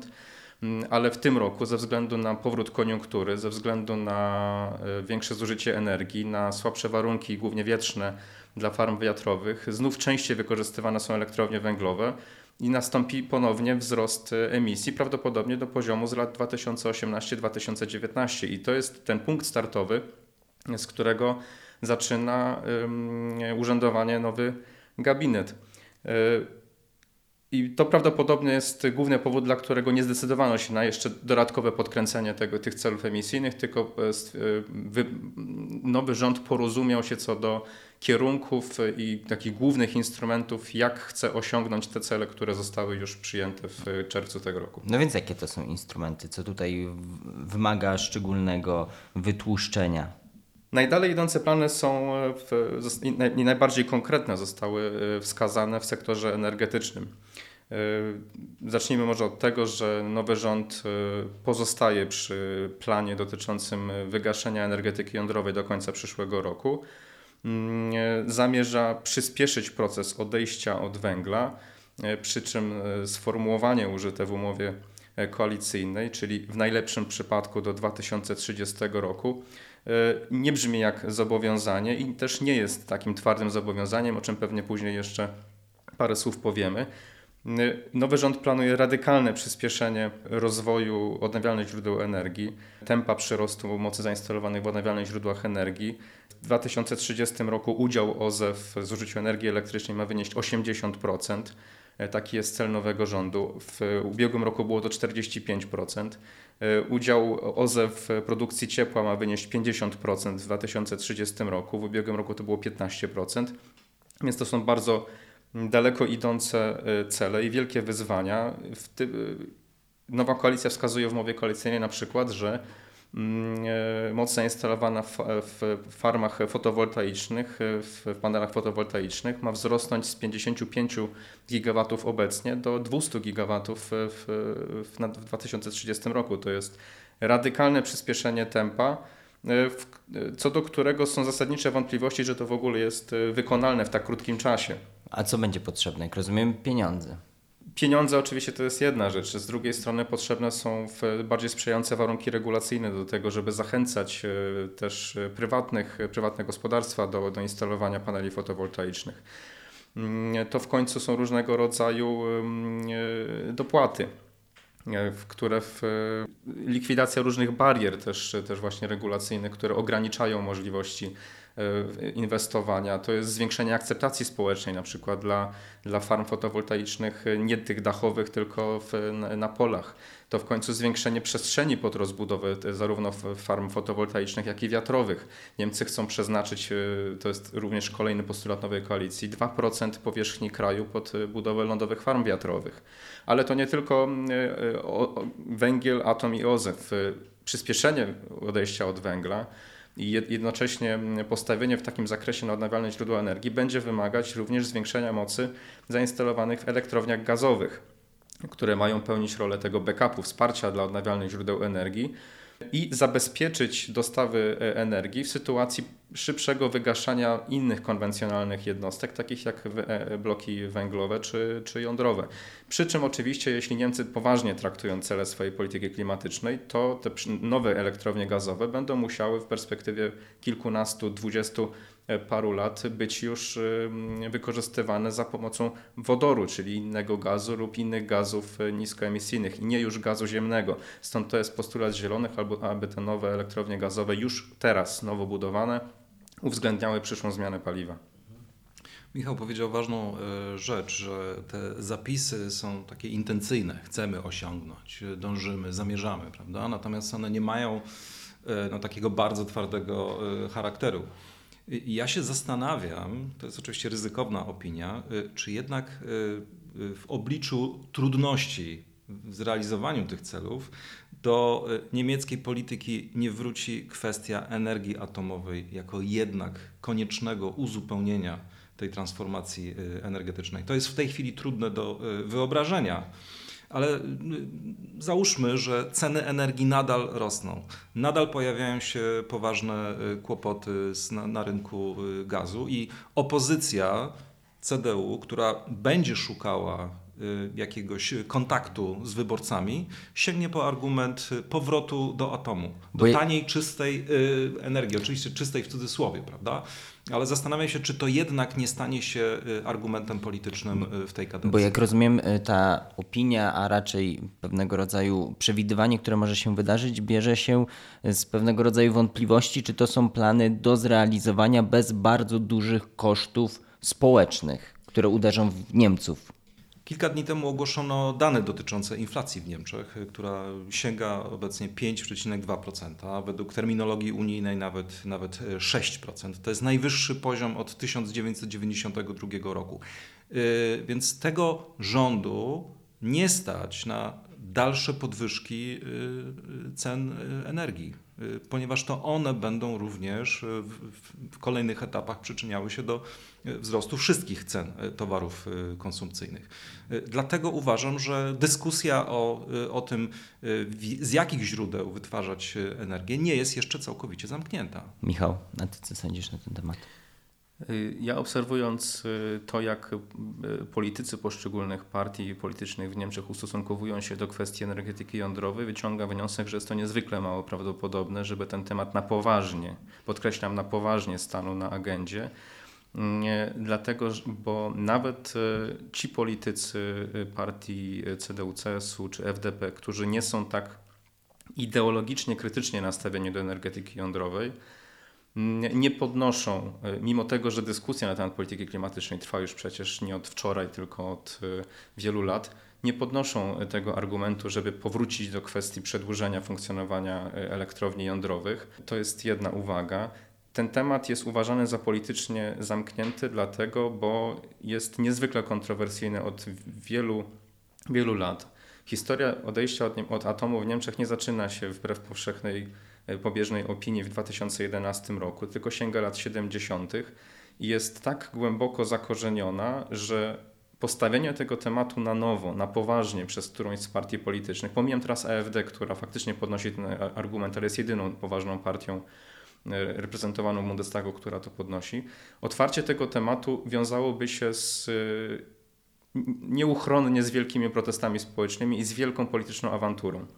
Ale z drugiej strony, czy z wielką polityczną awanturą, którą, która może wywołać różne nieprzewidziane rzeczy, nie wywoła wzrost cen, spadek jakości życia itd., tak itd.? Tak Pozostajemy na chwilę jeszcze przy tym temacie. Wszystkie y, od, od lat sondaże w Niemczech pokazują, że większość społeczeństwa wciąż popiera y, program odejścia od od, od energetyki jądrowej. To jest w zależności od sondażu 60-65%.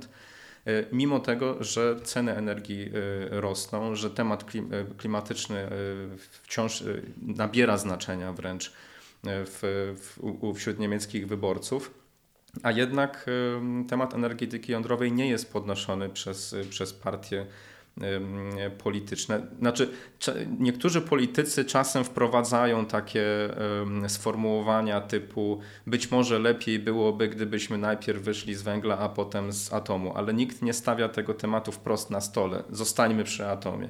To jest znaczące, dlatego, bo jak sądzę, czołowe niemieckie partie polityczne wiedzą, z czym by to się wiązało, z jakim politycznym bagażem wiązałoby się otwarcie tej puszki Pandory E, na nowo. Taki jest e, moje, mój punkt widzenia na dzień dzisiejszy. Nie spodziewałbym się, a już w ogóle nie spodziewałbym się tego po obecnym rządzie z udziałem Zielonych, którzy jak wiemy są e, inicjatorami ruchu antyatomowego, wyrośli z tego ruchu, są tą partią polityczną, która najmocniej zwalcza atom i to nie tylko w samych Niemczech, ale i w całej Unii Europejskiej.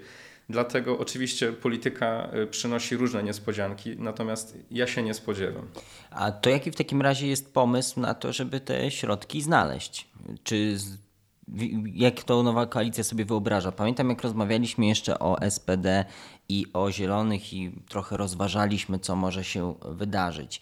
I pamiętam, że w jednej z tych rozmów pojawiła się taka, e, taki wątek, że SPD może trochę równoważyć zielonych na poziomie y, zwracania uwagi na te koszty społeczne y, różnego rodzaju, chociażby dotyczące ludzi, którzy stracą pracę w związku z tym, że, że energetyki węglowej y, w Niemczech, że zostanie ona wygaszona, ale też w kontekście wielu innych spraw. Czy rzeczywiście SPD trochę zrównoważyło, czy te wątki pojawiają się w programie nowej niemieckiej koalicji? To już się dzieje. To znaczy, o ile Zieloni na przykład postulowali podniesienie e, cen emisji w tym krajowym systemie, w ramach którego podrażane są e, paliwa, e, benzyna, olej napędowy, gaz ziemny, SPD to zablokowała właśnie y, podnosząc ten argument, że nie można dodatkowo obciążać najgorzej sytuowanych y, obywateli. Jednocześnie nowa koalicja spodziewając się wzrostu cen energii podjęła decyzję o przyspieszeniu likwidacji opłaty OZE. To jest, ta, to jest ten kontrowersyjny element tra niemieckiej transformacji, to jest ta opłata, którą ponoszą bezpośrednio konsumenci energii elektrycznej w Niemczech, gospodarstwa domowe, przemysł, po to, żeby finansować rozwój odnawialnych źródeł energii. Ta opłata odpowiada obecnie za jedną piątą rachunków e, za prąd. Jest poważnym obciążeniem i jest głównym czynnikiem, który stoi za tym, że niemieckie ceny prądu w Niemczech są, są najwyższe w Unii Europejskiej. Ta opłata ma już od 2023 roku zniknąć i stanowić właśnie taki element z jednej strony odciążający gospodarstwa domowe i, i przemysł, głównie mały przemysł, bo duży jest zwolniony z tej opłaty w dużej mierze, a z drugiej strony podnieść atrakcyjność inwestowania w rozwiązania oparte na elektryfikacji, takie jak pompy ciepła, samochody elektryczne, czy w procesy elektryfikacyjne w przemyśle. Czy w tym kontekście należy też rozpatrywać y, te kwestie, o których chciałbym, żebyśmy teraz chwilę porozmawiali, czyli powiedzmy socjalne. I tutaj jedną z nich od razu poruszę, wzrost minimalnej stawki godzinowej. To jest ten kontekst, czy jeszcze są inne czynniki, dla których, y, które to popierają wprowadzenie tej, zwiększenie minimalnej stawki godzinowej? No, potraktujmy może jako punkt wyjścia to, o czym y, mówił Michał, czyli wzrost cen energii, koszty transformacji energetycznej jako no, pewne ograniczenie y, rządu. Więc na szczęście dla, y, dla tej koalicji gospodarka niemiecka y, jest obecnie w dobrej kondycji. Może nie notuje wysokiego wzrostu, nawet wskaźniki są gorsze niż w tej chwili na przykład we Włoszech lub we Francji, ale wciąż trzeba pamiętać, że mają bardzo niskie bezrobocie, Y, mają też y, stosunkowo niskie zadłużenie publiczne. Nawet pandemia nie spowodowała, że ono y, no, zwiększyło się ponad 70% PKB. Porównajmy to z Francją, 100, ponad 100% PKB, Włochy, 100 kilkadziesiąt procent PKB, Hiszpania i tak dalej.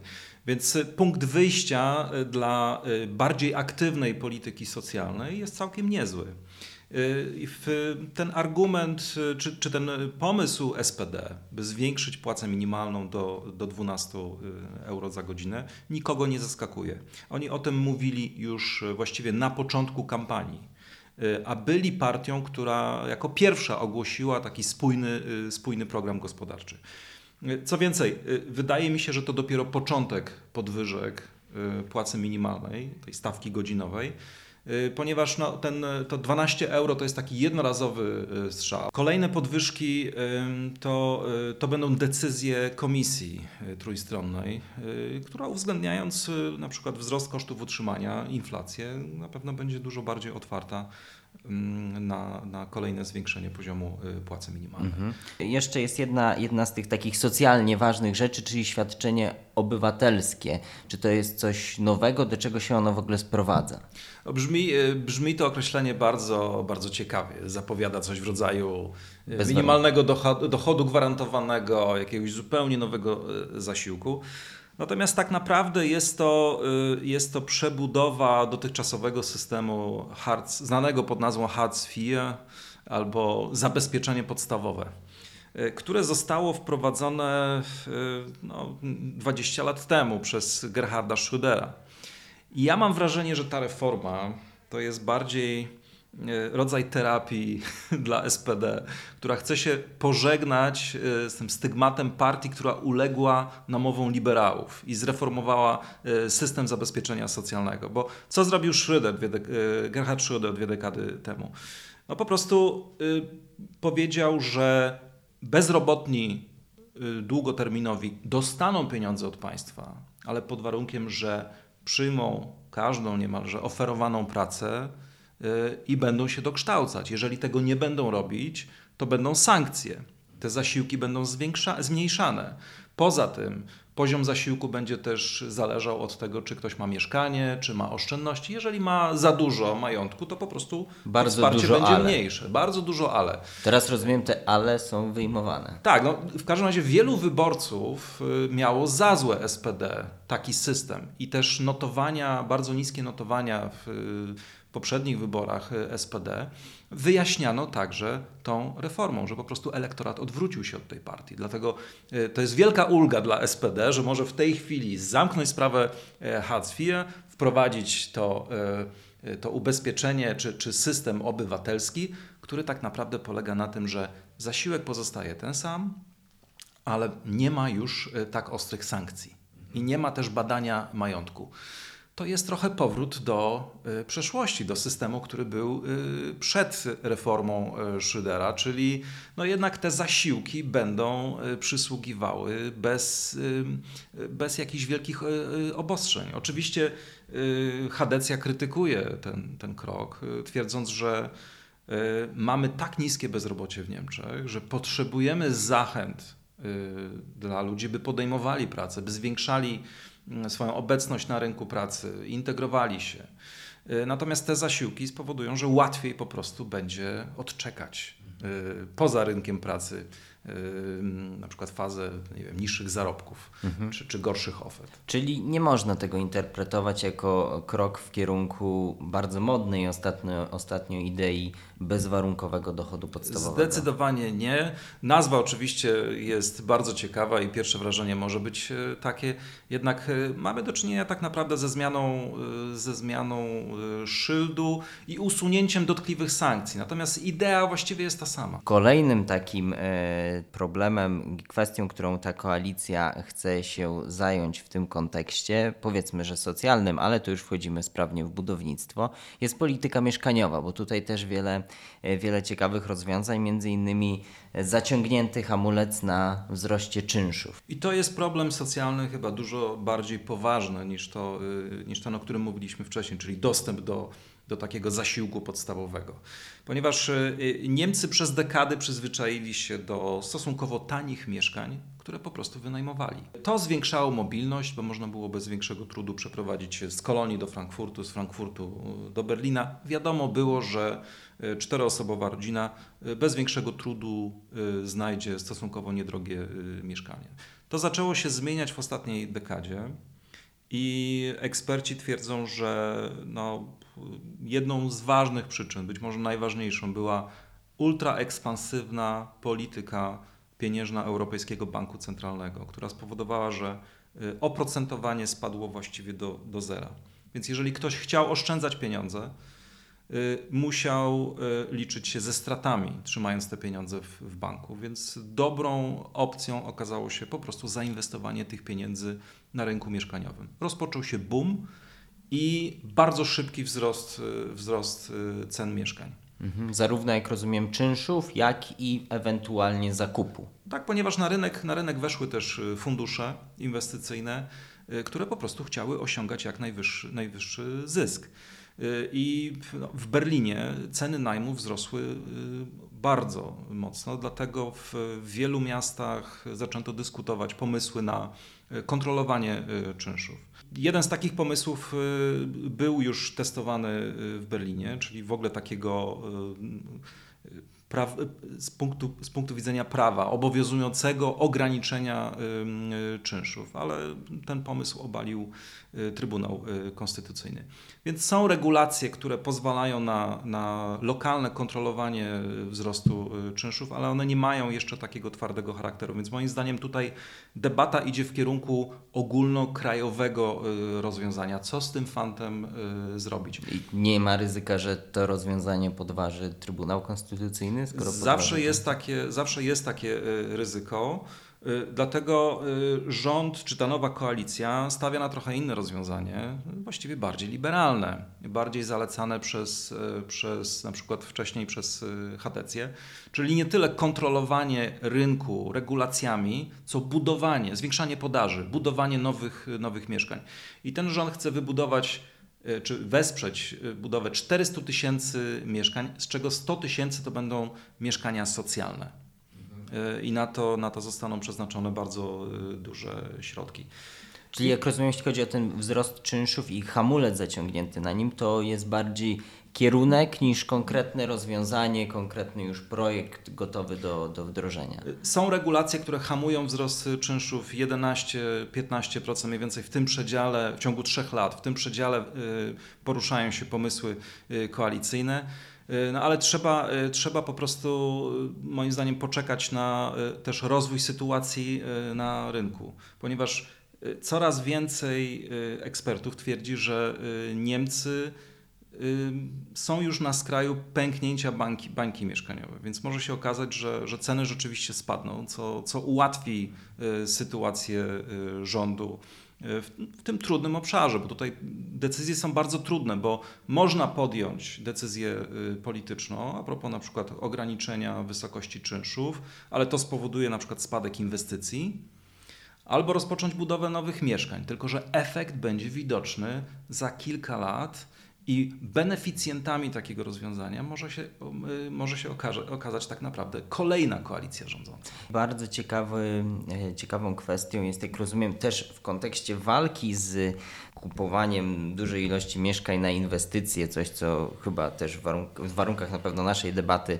ale chyba i, i, nie tylko naszej, nazywa, nazywani tacy ludzie są fliperami, to kierunkiem walki jak z tym zjawiskiem, jak rozumiem, jest zakaz kupowania mieszkania, znaczy zakazy związane z kupnem mieszkania za gotówkę i różne regulacje z tym związane. Tutaj są, e, tutaj są dwa wymiary e, tej, tej zapowiedzi, która pojawiła się w, e, w umowie koalicyjnej. Z jednej strony to jest oczywiście ograniczenie spekulacji na rynku, na rynku mieszkań, bo no, Niemcy trochę się obawiają, że też pojawia się kapitał z zewnątrz, nie zawsze też kapitał um, pochodzący z legalnych źródeł, który, który po prostu szuka bezpiecznej lokaty, czyli trochę tak jak jeszcze do niedawna było w Londynie.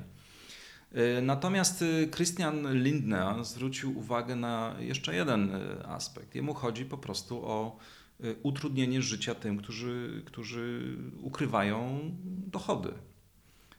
Więc zamknięcie jednej z furtek wydawania tych pieniędzy może skłonić y, te osoby, by jednak te, te dochody y, ujawnić. Perspektywa ministra finansów jest oczywiście perspektywą kogoś, kto martwi się o przychody podatkowe i sądzę, że być może w tym, akurat w tym aspekcie chodziło bardziej o to. No właśnie, to Ministerstwo Finansów nie jest w tym super ministerstwie, wbrew temu, co, co, co chcieli i oczekiwali e, zieloni. No i tutaj mam pytanie, bo zebraliśmy. Ministerstwo tak... Finansów jest super ministerstwem samo w sobie. To prawda. E, więc to już byłoby super hiper ministerstwo, co się nie wydarzyło. Rząd w rządzie. Rząd w rządzie. I tutaj zebraliśmy tak y, do kupy wiele wątków. Z jednej strony to, o czym mówił Michał, czyli pewne kwestie związane z klimatem, które też pociągają za sobą e, pewne inwestycje i, i wymagają dużo środków. Te wszystkie zapowiedzi i kwestie socjalne. No więc pojawia się pytanie, skąd na to pozyskać środki, bo nie ze zmian w podatkach, bo tego nie będzie. To jest chyba najciekawsze pytanie związane z, z tą umową koalicyjną, bo to jest festiwal wydatkowy. Właściwie jak się czyta kolejne strony tego liczącego niemal 180 stron dokumentu, no to widać ogromne ambicje i w polityce klimatycznej, i cyfryzacji, i budownictwie mieszkaniowym, nawet też armia, prawda? Więc tych, tych celów wydatkowych jest bardzo dużo. Natomiast niewiele jest o tym, skąd, y, skąd pozyskać na to pieniądze. Zwłaszcza, że strony porozumiały się, że nie będzie podwyżek podatków. Sprzeciwiała się temu, sprzeciwiali się temu liberałowie, którzy swojemu elektoratowi obiecali, że no, nie będzie wyższych obciążeń, nie będzie wyższego e, fiskalizmu. SPD i Zieloni mogli takie rzeczy obiecywać, no ale jednak jest to umowa koalicyjna i musieli pójść na, na pewne e, kompromisy. Więc skąd te pieniądze będą? Wydaje mi się, że Niemcy zastosują metodę, która także i u nas zadziałała, czyli będą tworzone zewnętrzne fundusze poza budżetem, poza budżetem centralnym Y, które, y, które będą emitowały obligacje i, y, i wydawały środki. Częściowo takie możliwości są już na przykład przez bank KFW, który finansuje rozwój przemysłu, ekspansję eksportową. Niemcy mają niesamowitą infrastrukturę, jeżeli chodzi o, o takie dodatkowe organizacje czy platformy wydatkowe i zapewne to wykorzystają. Oczywiście tam w, w tym instrumentarium pojawia się więcej, więcej trików, to znaczy planowano wydawanie pieniędzy w czasie pandemii, tych pieniędzy nie wydano, więc przesunie się je teraz na, na, te, na te cele. Natomiast wciąż jeszcze pozostaje furtka, by nie wrócić do tak zwanego hamulca długu w 2023 roku. W tym momencie wszyscy się zarzekają, że za rok Niemcy wracają do swojej restrykcyjnej polityki budżetowej y, i nie będą zwiększać deficytów. Tylko jeżeli gospodarkę uderzy czwarta, piąta, szósta fala pandemii a pewnie tak i spowoduje zjawiska recesyjne, a one są już widoczne. Y, y, niemiecki Instytut Gospodarki z Berlina pokazał kilka dni temu dość niepokojące statystyki. Według nich w czwartym kwartale gospodarka niemiecka już się kurczy. Więc jeżeli, y, jeżeli będzie taka sytuacja, to pojawi się właściwie dobry powód, absolutnie zgodny z prawem, y, by nie wracać zbyt szybko do, y, do tego hamulca długu. Jeśli chodzi o finansowanie transformacji energetycznej, to jeszcze uzupełniłbym ten wątek o mm, pomysły redystrybucyjne, to znaczy przesypywanie pieniędzy z, z jednego źródła do drugiego źródła. To znaczy na przykład zabieranie subwencji y, kierowanych obecnie w kierunku paliw kopalnych, na przykład subwencji w kierunku y, paliw płynnych, benzyny czy, czy, czy oleju napędowego i przesypywanie tych pieniędzy w kierunku inwestowania w technologie niskoemisyjne, w, w elektromobilność, pompy ciepła i tego rodzaju instrumenty. Y, przypomnę tylko, że od tego roku funkcjonuje już ten osobny niemiecki krajowy system handlu uprawnieniami do emisji w sektorze transportu i użytkowania budynków. W ramach tego sektora każda,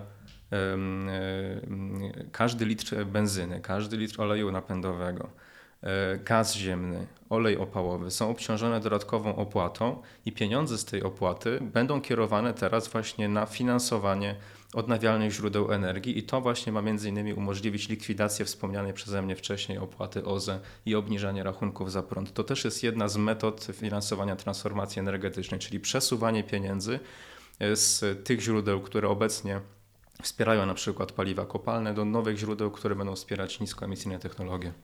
No dobrze, wywołałeś wcześniej, Michał, e, węgiel. E, więc poświęćmy temu, temu chwilę. Będziemy o tym też robić większy, bardzo duży nawet mogę powiedzieć, materiał w oparciu o duży raport, który, który Michał Kędzierski przygotował, więc e, porozmawiaj chwilę o tym, e, co o tych kwestiach węglowych jest w, w tym nowym programie koalicji rządzącej. No więc nowa koalicja w, w swojej umowie, w swoich planach zawarła przyspieszenie zawarła zamiar przyspieszenia odejścia e, od węgla, e, używając przy tym sformułowania e, idealerweise, czyli w najlepszym przypadku do 2030 roku. I na temat tego sformułowania w Niemczech wybuchła wielka dyskusja, co tak naprawdę za tym stoi. Bo oczywiście to nie jest przypadek, że, że akurat w przypadku, to, to się nie jest przypadek, że przy odejściu od węgla użyto takiego sformułowania, a nie zdecydowano się na bardziej zobowiązującą e, formę, czy też wyrażenie wprost celu odejścia od węgla do 2030 roku. I otóż dlaczego? To sformułowanie w najlepszym przypadku sugeruje, że nie będzie y, zmiany ustawowej daty y, zakazu spalania węgla, wykorzystywania węgla w celach energetycznych. Obecnie ustawa z 2020 roku stanowi, że taki zakaz wchodzi w życie w 2038 roku z możliwością przyspieszenia tego procesu o 3 lata, czyli do 2035 roku. Nowa koalicja nie decyduje się najprawdopodobniej, tak sugeruje to sformułowanie, na zmianę e, ustawowej daty, dlatego bo wiązałoby się to z koniecznością renegocjacji rekompensat dla koncernów energetycznych, co było wynegocjowane z pewnym bólem, z gigantyczną kontrowersją. Przypomnijmy, że to ma być niemal 5 miliardów euro i budzi to gigantyczne kontrowersje w Niemczech. Tym tematem zajmuje się też Komisja Europejska i nie wiadomo, czy nie będzie chciała y, wpłynąć na obniżenie tych rekompensat, ale y, Obok, obok, ustawy rząd podpisał umowę publiczno-prawną z, kon z koncernami energetycznymi. Także każde podjęcie tematu odgórnej zmiany e, odejścia od węgla będzie musiało zostać e, również e, uzupełnione o negocjacje kolejne z koncernami energetycznymi nad zmianą tejże umowy. Czyli de facto dosypaniem kolejnych pieniędzy do, dla koncernów energetycznych. Tego nowa koalicja chce uniknąć. Tego nie chcą zarówno zieloni, jak i tego nie chcą przede wszystkim liberałowie. Dlatego nowa koalicja zamierza przyspieszać odejście od węgla metodami czy też mechanizmami rynkowymi. Tutaj mówi się głównie o radykalnym przyspieszeniu rozwoju odnawialnych źródeł energii, bo im więcej OZE w systemie, tym mniej miejsca dla energii z elektrowni konwencjonalnych. I przez wprowadzenie do y, najlepiej na szczeblu unijnym minimalnej ceny w, w ramach systemu handlu emisjami ETS w Unii Europejskiej, a jeśli nie uda się to w Unii Europejskiej, czego możemy się spodziewać, to przynajmniej na szczeblu krajowym, przynajmniej w Niemczech, żeby obowiązywała taka minimalna mm, cena uprawnień do emisji w wysokości 60 euro. Obecnie to jest około 70 euro na rynkach y, uprawnień, ale nie wiadomo jak ta cena będzie się rozwijać. Na przykład za 2, 3, 4 miesiące nie spadnie do 50-40 euro i znowuż elektrownie węglowe e, będą e, miały, w, będą bardziej opłacane, produkowanie energii w elektrowniach węglowych będzie znowuż bardziej opłacalne. Tego nowa okolica chce uniknąć, chce wykorzystywać właśnie mechanizmy rynkowe do tego, żeby skłonić operatorów elektrowni węglowych, żeby samodzielnie E, rezygnowali z, i wygaszali swoje bloki lub inwestowali w zmianę paliwa na przykład na gazowe, na biomasę, czy też e, wznosili w, w tych e, lokalizacjach swoich elektrowni inne źródła wytwórcze. A dlaczego w ogóle ta data się pojawiła, 2030? Dlaczego to jest tak ważne? Otóż to ta data 2030 rok w kontekście odejścia od węgla ma znaczenie symboliczne dla Partii Zielonych to ten postulat był jednym z najważniejszych, jednym z kluczowych postulatów Partii Zielonych w, w kampanii wyborczej i niemalże y, przez zwłaszcza lewe skrzydło tej partii był postrzegany jako warunek wejścia do koalicji rządzącej. Dlatego w jakiejś formie ta data w kontekście odejścia od węgla musiała się pojawić. Ostatecznie koalicja porozumiała się i zdecydowała się właśnie na sformułowanie ideala Weise, czyli w najlepszym przypadku dosyć miękko, niezobowiązująco, ale sama data się znalazła. No właśnie, a odnośnie tych y, nowych źródeł i mm, chciałbym, żebyśmy przeszli do dwóch takich tematów dosyć nowoczesnych, nie żeby te poprzednie były nienowoczesne, ale, ale takich, które mogą się szczególnie y, kojarzyć z, z, z przyszłością. Gospodarka wodorowa. Jak to się pojawia w, w tym programie i czy Niemcy jakiś czas temu przyjęli strategię wodorową, czy koalicja nowa też z pewną um, nadzieją patrzy w tym kierunku? W obszarze polityki wodorowej planowana jest podobnie jak w całej polityce klimatycznej, znaczące przyspieszenie, to znaczy nowa koalicja zapowiada już nowelizację strategii wodorowej, która została przyjęta w 2020 roku. Ma to nastąpić już w przyszłym roku, jak większość zresztą głównych inicjatyw e, legislacyjnych zapowiedziane są te zmiany właśnie na przyszły rok, podobnie w obszarze wodoru. Tutaj jest planowane znaczące zwiększenie ambicji, to znaczy o ile obecna strategia wodorowa stanowi że do 2030 roku w Niemczech mają być elektrolizery o mocy 5 GW, to nowa koalicja chce, żeby to było już 10 GW, czyli podniesienie ambicji dwukrotne. W końcu nowa koalicja zapowiada przyspieszenie inwestycji w gospodarkę wodorową, to znaczy w, w elektrolizery, czyli w te instalacje do, do produkowania zielonego wodoru. Inwestycje dotyczące tworzenia sieci wodorowej, e, inwestycje dotyczące wykorzystywania wodoru, głównie w przemyśle, bo to do tego sektora ma być głównie kierowany wodór. Nowa koalicja na przykład w umowie mm, swojej wskazuje, że będzie chciała znacząco przyspieszyć realizację projektów w ramach programu IPCEI, czyli tego unijnego programu e, dotyczącego ważnych projektów we wspólnym europejskim interesie. Niemcy chcą przeznaczyć na ten projekt, na te projekty 8 miliardów euro i to są właśnie projekty dotyczące napędzenia pierwszych inwestycji w, w wodór. E, między innymi w, w ramach tych projektów ma powstać e, zalążek sieci wodorowej, czyli sieci do przesyłu czystego wodoru, nie do mieszki wodoru, do gazu ziemnego, tylko czystego wodoru o długości 1700 km i właśnie ta sieć ma e, połączyć miejsca wytwarzania wodoru z miejscami wykorzystywania wodoru, czyli, głównie w przemyśle. Czyli jednym słowem duże nadzieje są związane z tą technologią. Duże plany, duże zamierzenia. Oczywiście realizacja tych planów zobaczymy dopiero jak, jak będzie to w praktyce wyglądać, bo tutaj Niemcy nie są wyspą, na morzu, funkcjonują w szerokim otoczeniu unijnym i, i globalnym i dlatego też Niemcom będzie zależeć na tym, żeby wykorzystać też potencjał Unii Europejskiej w, w tym przyspieszaniu gospodarki, tworzenia gospodarki wodorowej. Mm, będą chcieli część swoich własnych instrumentów zaadaptować, przenieść na, na poziom unijny, e, zawierać partnerstwa wodorowe z krajami pozaunijnymi, ale główny punkt e, ciężkości ma leżeć właśnie w Unii Europejskiej, bo to tutaj Niemcy widzą mm, największe możliwości dotyczące stworzenia rynku wodoru, stworzenia infrastruktury przesyłowej między krajami, infrastruktury importowej, bo Niemcy też wiedzą, że nie będą w stanie pokryć własnego zapotrzebowania na wodór z własnych rodzimych źródeł.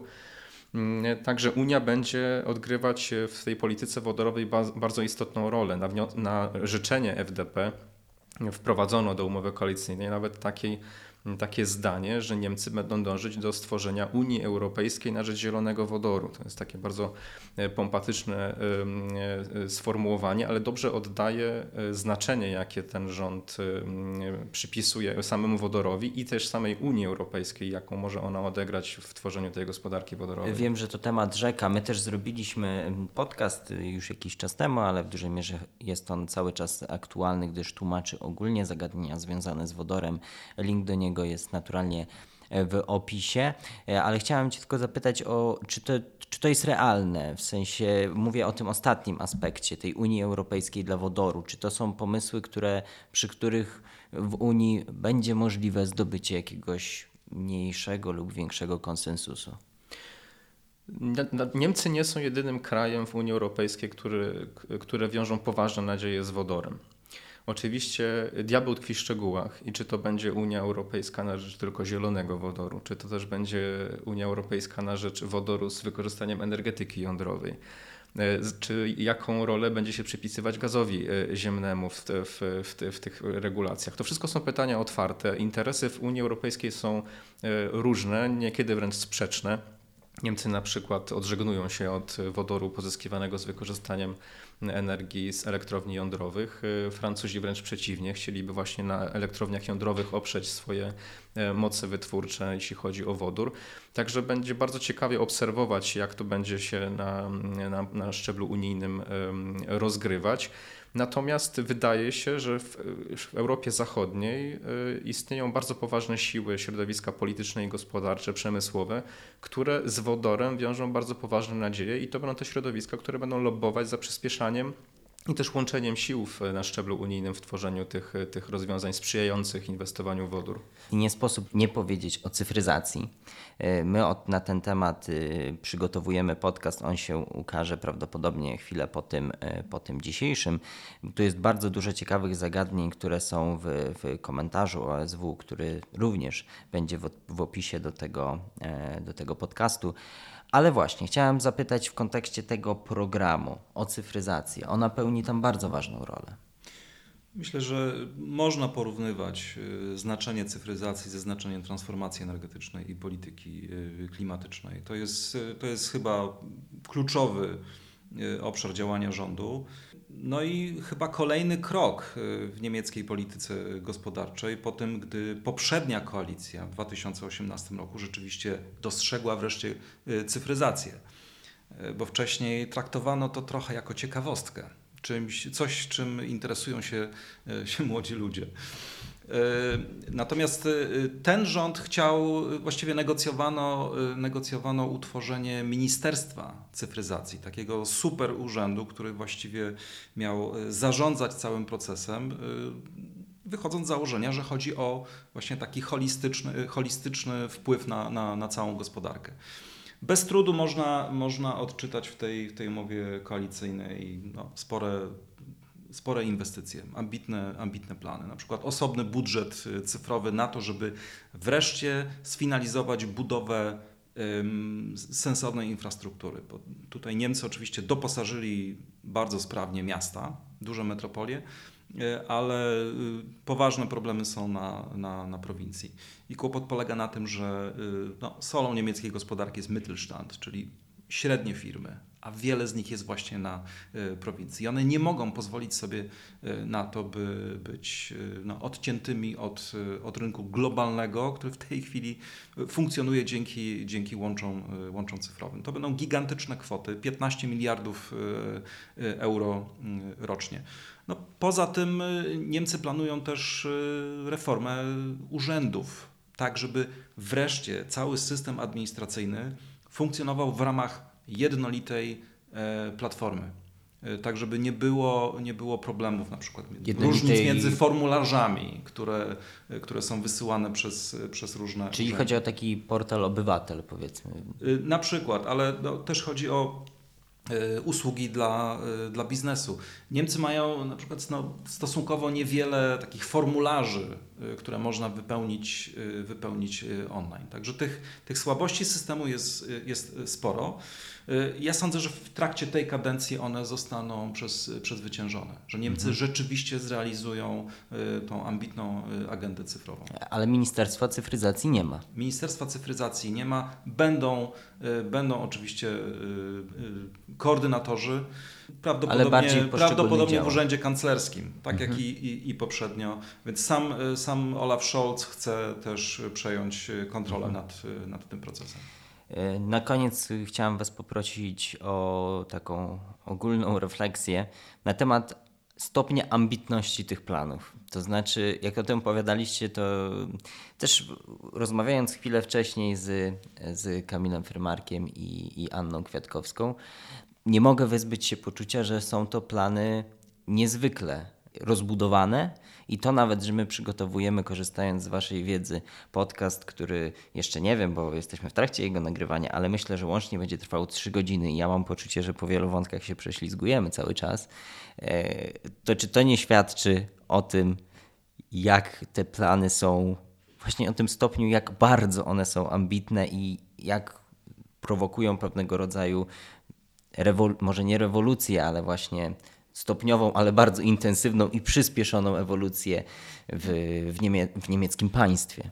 No, plany są bardzo ambitne. Y, wygląda na to, że nowy rząd przyjął taką y, strategię wskazywania y, kierunków zmian i na, na narzucania pewnego tempa, które sobie politycy życzą. Natomiast y, jak będzie wyglądała realizacja tych planów, to oczywiście jest zupełnie inna kwestia. Tutaj y, myślę, że w większości obszarów, y, a już na pewno w energetyce i w klimacie, mogę powiedzieć za swoją działkę, że wątpliwości są poważne, na ile uda się osiągnąć te zakładane cele. E, I to są wątpliwości nie tylko za granicą, w, w, innych państwach unijnych, które patrzą na przykład na e, transformację niemieckiej energetyki i pukają się w czoło, e, patrząc, że Niemcy wciąż nie, od, nie rezygnują z tego planu odchodzenia od energetyki jądrowej. Kiedy patrzymy na cele dotyczące dekarbonizacji przemysłu, kiedy patrzymy na cele dotyczące dekarbonizacji transportu, to są wszystko tak wielkie wyzwania i tak ambitne cele, że ich realizacja naprawdę no, będzie gigantycznym wyzwaniem y, i też gigantycznym problemem. Stąd właśnie, y, jak wspomnieliśmy wcześniej, wiele z tych celów jest y, sformułowanych bardzo enigmatycznie, mgliście, za pewnymi zasłonami. Y, żeby wspomnieć tylko y, odejście od węgla.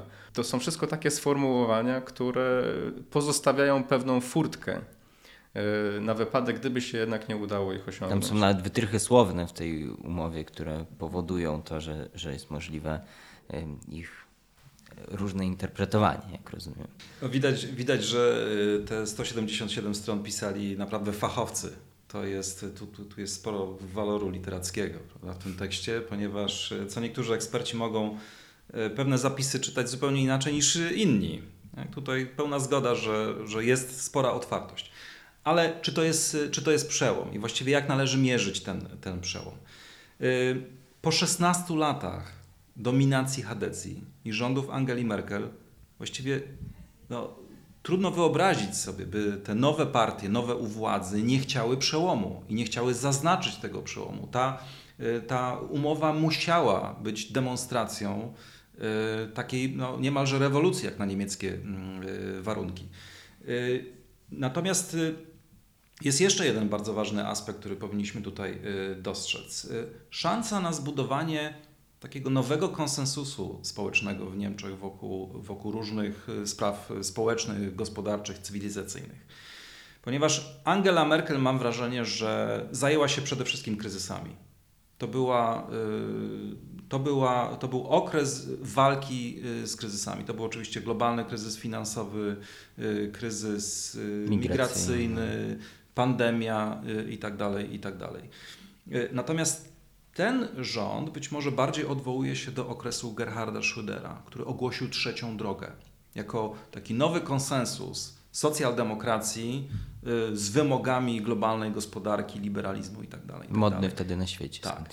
Być może tutaj mamy do czynienia również z takim nowym konsensusem, ponieważ mamy z jednej strony socjaldemokratów z wyraźną agendą socjalną, mamy liberałów, odświeżonych, ambitnych, chcących y, forsować swoją agendę, mających poparcie młodych ludzi. Sporo wyborców oddało na nich y, głosy z tych młodszych roczników. I mamy oczywiście zielonych z bardzo takim silnym akcentem cywilizacyjnym. Chcemy zielonej gospodarki. I być może te trzy partie, właśnie te trzy, są zdolne do wypracowania czegoś, co można nazwać noje myty, nowy środek, który będzie stabilizował niemiecką politykę przez kolejne, nawet nie lata, tylko może nawet dekady. Mhm. No i my będziemy obserwować to, jak będą wyglądać e, niemiecki klimat i niemiecka gospodarka w barwach sygnalizacji świetlnej, jak to będzie się kształtowało. Dziękuję Wam za tę rozmowę. Dziękuję. I przechodzimy sprawnie do polityki bezpieczeństwa. I na koniec ostatnie kwestie, to znaczy związane z polityką bezpieczeństwa, a o nich będzie nam opowiadać Justyna Gotkowska. Dzień dobry. Czy to, jak są sformułowane kwestie związane z polityką bezpieczeństwa jest zaskoczeniem? Jeżeli tak, to w którą stronę? Jest to zaskoczenie, ale bardziej pozytywne niż negatywne, ponieważ wszyscy spodziewali się po. po Rozumiem z naszej perspektywy. Tak, z naszej perspektywy, z perspektywy wschodniej flanki. Biorąc pod uwagę mm, programy wyborcze trzech partii, spodziewaliśmy się dużo gorszej wymowy umowy koalicyjnej w takich obszarach jak e, wydatki na obronność, kwestie podziału obowiązków pomiędzy NATO a Unią Europejską, kwestie związane z, z dalszym udziałem Niemiec w nuclear sharing. Tu było dużo kontrowersyjnych mm, wypowiedzi ze strony polityków socjaldemokratów, zielonych w trakcie kampanii wyborczej, również w trakcie negocjacji umowy koalicyjnej. A to, co ostatecznie znalazło się w tej umowie w obszarze bezpieczeństwa, e, jest e, całkiem e, porządnym, dobrym zapisem, de facto kontynuującym linię mm, obecnego jeszcze, czy już odchodzącego niemieckiego mhm. rządu Wielkiej Koalicji. Mhm. To rozłóżmy to na czynniki pierwsze i potem zapytam, skąd się taka zmiana wzięła. 2% już tu wspomniane. Często w niemieckiej opinii publicznej no jest to tematem kontrowersyjnym tematem dyskusyjnym, zwłaszcza z tych pozycji bardziej lewicowych. Co koalicja, w której partie lewicowe pełnią ważną rolę, mówi na temat 2% na obronność? Dla socjaldemokratów i dla Partii Zielonych 2% PKB jest po prostu nie do przełknięcia w umowie koalicyjnej i dla ich wyborców również nie. Mhm. Dlatego 2% PKB na obronność, zgodnie z wymogami NATO, nie znalazło się e, w tym tekście. Ale warto wspomnieć, że znalazło się tam 3% PKB, które obecna czy koalicja sygnalizacji świetlnej chce przeznaczyć na takie działania w obszarze polityki międzynarodowej, jak dyplomacja, współpraca rozwojowa oraz wypełnianie zobowiązań w NATO, co daje możliwość dalszego zwiększania wydatków na obronność e, w, tym, w przyszłych e, budżetach federalnych, ale Tutaj mamy też mały znak zapytania dotyczący wypełniania czy chęci wypełniania innych priorytetów, które ta koalicja przed sobą postawiła w zakresie polityki klimatycznej, w zakresie digitalizacji, innowacji. Czyli jak rozumiem, po prostu w te 3% wrzucono kilka jeszcze innych rzeczy i tak naprawdę nie wiemy, czy te realne, twarde wydatki na obronność, ile to będzie spośród tych 3%. E, to prawda, ale też e, nie wiemy, na ile inne priorytety tego rządu, o których wspomniałam, po prostu e, skonsumują większość niemieckiego budżetu i nie będzie możliwości zwiększenia budżetu obrony w przyszłych latach. I to jest pytanie, na które nie, nie mamy odpowiedzi. Zobaczymy w przyszłym roku taki długofalowy, kilkuletni plan finansowy, który przygotuje Ministerstwo Finansów i tam wszystko się znajdzie. Ale nie spodziewamy się, że nie spodziewamy się, że te 2% na obronność twarde będzie. To raczej będzie tak jak mówiłaś, nie do przemknięcia.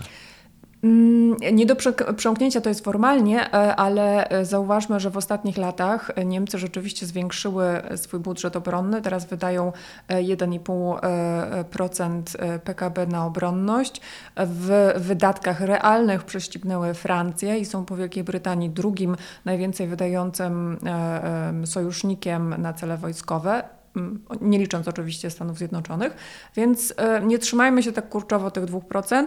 Ważne jest, żeby Niemcy linearnie kontynuowały wzrost wydatków i tutaj wydaje mi się, że musimy poczekać do przyszłego roku. Może zanim kolejne pytanie i kolejna kwestia, jedna rzecz i jedno odesłanie. Otóż Justyna Gotkowska e, wraz też z Piotrem Szymańskim e, omówili dokładnie kwestie polityki bezpieczeństwa w nowym niemieckim rządzie w swoim własnym podcaście, w jego pierwszym odcinku, do którego link, jeżeli już jest w tym momencie opublikowany, zostawimy w opisie, a jeżeli on będzie opublikowany trochę później, to na pewno link do tego podcastu będzie w mediach społecznościowych Ośrodka Studiów Wschodnich, więc tam Justyna i Piotr opowiadają o tym więcej i bardziej szczegółowo. My tutaj na takim poziomie większym ogólności y, mówimy. Zapraszamy. Tak, zapraszamy zdecydowanie.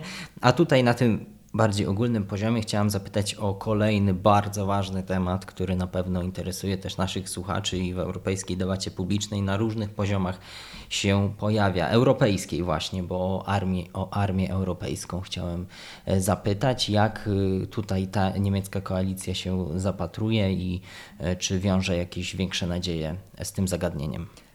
E, I to jest ta pozytywna wymowa e, tej umowy koalicyjnej w tym obszarze bezpieczeństwa, która mnie zaskoczyła, ponieważ ta koalicja stawia absolutnie na NATO. Mhm. E, stawia na NATO jako organizację, jako sojusz obrony zbiorowej w Europie. Opowiedziała się za odstraszeniem konwencjonalnym e, nuklearnym, za wypełnianiem e, własnych e, zobowiązań w ramach planowania obronnego w NATO. Jest to bardzo pozytywny, pozytywna wymowa I tej umowy. I zaskakująca z tego względu, że autonomia, europejska autonomia strategiczna, europejska armia w tej umowie, one w ogóle nie zostały poruszone. I to jest zaskakujące z tego względu, że w programach wyborczych zarówno socjaldemokratów, liberałów, jak i zielonych e, pojawia się e, postulat e, zwiększania integracji w tym obszarze bezpieczeństwa, a tutaj ta umowa jest taka bardzo tak jak powiedziałam, kontynuuje politykę mm, dotychczasową Niemiec, dla których NATO jest rzeczywiście tą największą organizacją, najważniejszą, która kształtuje rozwój, reformę, modernizację Bundeswehry, a Unia Euro to, to, co się dzieje w Unii Europejskiej, te wszystkie ostatnie, ostatnie inicjatywy, to jakby dodatek do, do NATO i tak to jest w tej umowie koalicyjnej przedstawione. Ten rząd chce oczywiście większej strategicznej suwerenności, jak to nazywa, w niektórych obszarach, ale nie zalicza do tego e, bezpieczeństwa. Mhm. I jak rozumiem, chce się skupić bardziej na tych kwestiach związanych z obroną cywilną, między innymi. E, chcę się skupić na, mm, nie nazwałabym tego obrony cywilnej, ponieważ e, to jest jakby druga strona obrony mm, kraju, wojskowej mm, obrony kraju. Mm, a e, ten Unia Europejska raczej, e, to znaczy nie, nie jest zadaniem Unii Europejskiej obrona ani e, wojskowa, czyli zbiorowa w Europie, ani właśnie takie działania, e, działania dotyczące obrony cywilnej, ale Unia Europejska chce przede wszystkim działać e, w sąsiedztwie poprzez instrumenty wojskowe, czyli operacje reagowania kryzysowego i poprzez instrumenty cywilne, na przykład wysyłanie policjantów, sędziów, czyli takie działania na rzecz reformy różnych sektorów, e, pomoc rozwojowa. I tutaj Niemcy za tej koalicji, SPD, Zieloni, przede wszystkim, te partie podnosiły te, te postulaty, będą chciały robić jeszcze więcej. Czyli kontynuacja, ale jednak przyspieszenie pewnego rodzaju i jeszcze większy nacisk na ten komponent. E, tak, ale powiedziałabym, że mm, to wynika z zapisów tej umowy, tak? Ale te wszystkie procesy mhm. nie są proste i to nie jest tak łatwo przestawić tory w polityce bezpieczeństwa, e, w tym, co się robiło i gdzie były problemy do tej pory. E, I już to dyskutujemy od lat i w Unii Europejskiej toczone są dyskusje na temat wyzwań, problemów, trudności właśnie w takim szerokim zaangażowaniu unijnym w sąsiedztwie, czy to południowym, czy to wschodnim. I ten rząd też tak szybko i prosto tych problemów nie przeskoczy. Mhm. No dobrze, a co z Bundeswehrą w takim razie? Jak tutaj nowa e, koalicja się zapatruje? Czy jakieś reformy, modernizacje, czy, czy jest na ten temat mowa w nowym programie? E, jak najbardziej. Jest cały rozdział poświęcony Bundeswehrze i to dobrze. E, I tam zapisane są standardowe rzeczy, które podnosi każdy rząd w takie, czy podniósłby mhm. każdy rząd w takiej umowie. Znaczy kontynuowanie reform i modernizacji Bundeswehry, ale też, co ważne, reforma e, systemu zakupów, z czym Niemcy mają e, e, duży problem. Ten rząd oczywiście zapowiada prawo wyposażenia armii, przyspieszenie modernizacji infrastruktury, digitalizacji sił zbrojnych, ale raz jeszcze to są postulaty podnoszone od lat i e, od lat e, kolejni ministrowie obrony próbowali je wdrażać.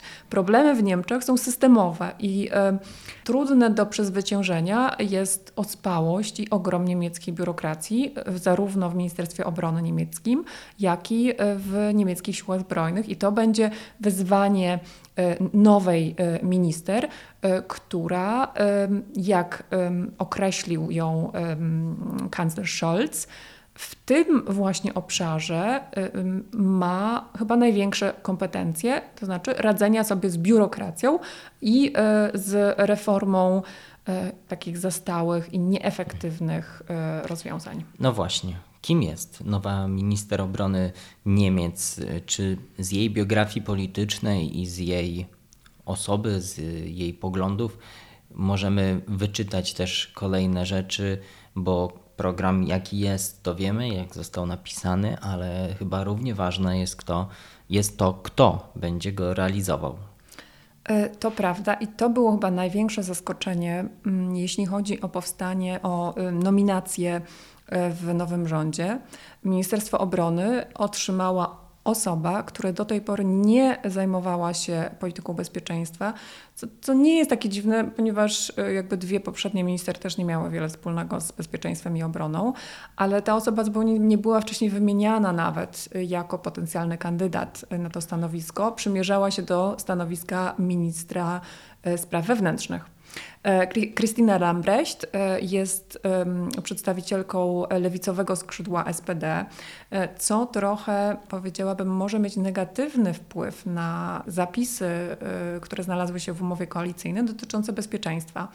E, ponieważ z jednej strony owszem ma doświadczenie jako e, minister e, sprawiedliwości, a także minister rodziny, które to obie funkcje pełniła w ostatnim roku, ale i tutaj może rzeczywiście szybciej ogarnąć te procesy biurokratyczne, usprawnić pewne, pewne procedury, jeżeli chodzi o te kwestie, o których mówiłam, czyli zakupy sprzętu, reformę struktury w Ministerstwie Obrony, ale ma poprzez i ze względu na jej te lewicowe poglądy, może mieć trochę bardziej krytyczny i sceptyczny stosunek do dwóch kwestii, które w tej umowie zostały zapisane. E, po pierwsze, do zakupu uzbrojonych dronów, na co zgodziła się to koalicja, a co jest rzeczywiście przełomem e, ale e, przeciwko temu zapisowi podnoszą się głosy krytyczne wśród socjaldemokratów, wśród zielonych. E, I to zależy od Ministerstwa Obrony teraz, jak szybko e, zrealizuje i czy w ogóle zrealizuje ten zakup. I po drugie, kwestie nuclear sharing i zakupu e, nowych samolotów do przenoszenia amerykańskich bomb taktycznych, broni nuklearnej. Tutaj też znalazł się zapis tego dotyczący. I pytanie o realizację tego zapisu przez ministerstwo, którym kieruje osoba z lewicowego skrzydła SPD, która będzie bardziej podatna na te krytyczne głosy y, pochodzące właśnie z tamtych środowisk, co może wpłynąć na, powiedziałabym, nawet opóźnienie całego procesu, y, być może postawienie pewnych kwestii pod znakiem zapytania. Co w na to może być y, dosyć krytycznie widziane. Ale wracając do tego programu, bo tutaj, tak jak już zniuansowałaś, zobaczymy, jak on będzie wdrażany przez nową minister obrony, która jednak wywodzi się z lewicowego, z lewicowego skrzydła SPD, co też rodzi pewne poglądy, które wpłyną niewątpliwie w jakimś mniejszym lub większym stopniu na na jej rządy w Ministerstwie Obrony Narodowej Niemiec, ale chciałem zapytać, jeszcze wrócić do tego, do tego programu, bo jednak, tak jak mówiliśmy na początku, jest on zaskoczeniem. Skąd to, nie skąd to zaskoczenie, a skąd y, taka zmiana, czy takie umiarkowane podejście, może w ten sposób. Skąd to umiarkowane podejście wśród mhm. niemieckiej koalicji? Czy to jest związane z tym, że Jedne rzeczy mówi się w kampanii wyborczej na poziomie jakichś ideologicznych postulatów, a drugie rzeczy to są te już związane z realną mhm. polityką, którą ciężko w przypadku takiego państwa jak Niemcy radykalnie zmienić i radykalnie odwrócić. Mhm.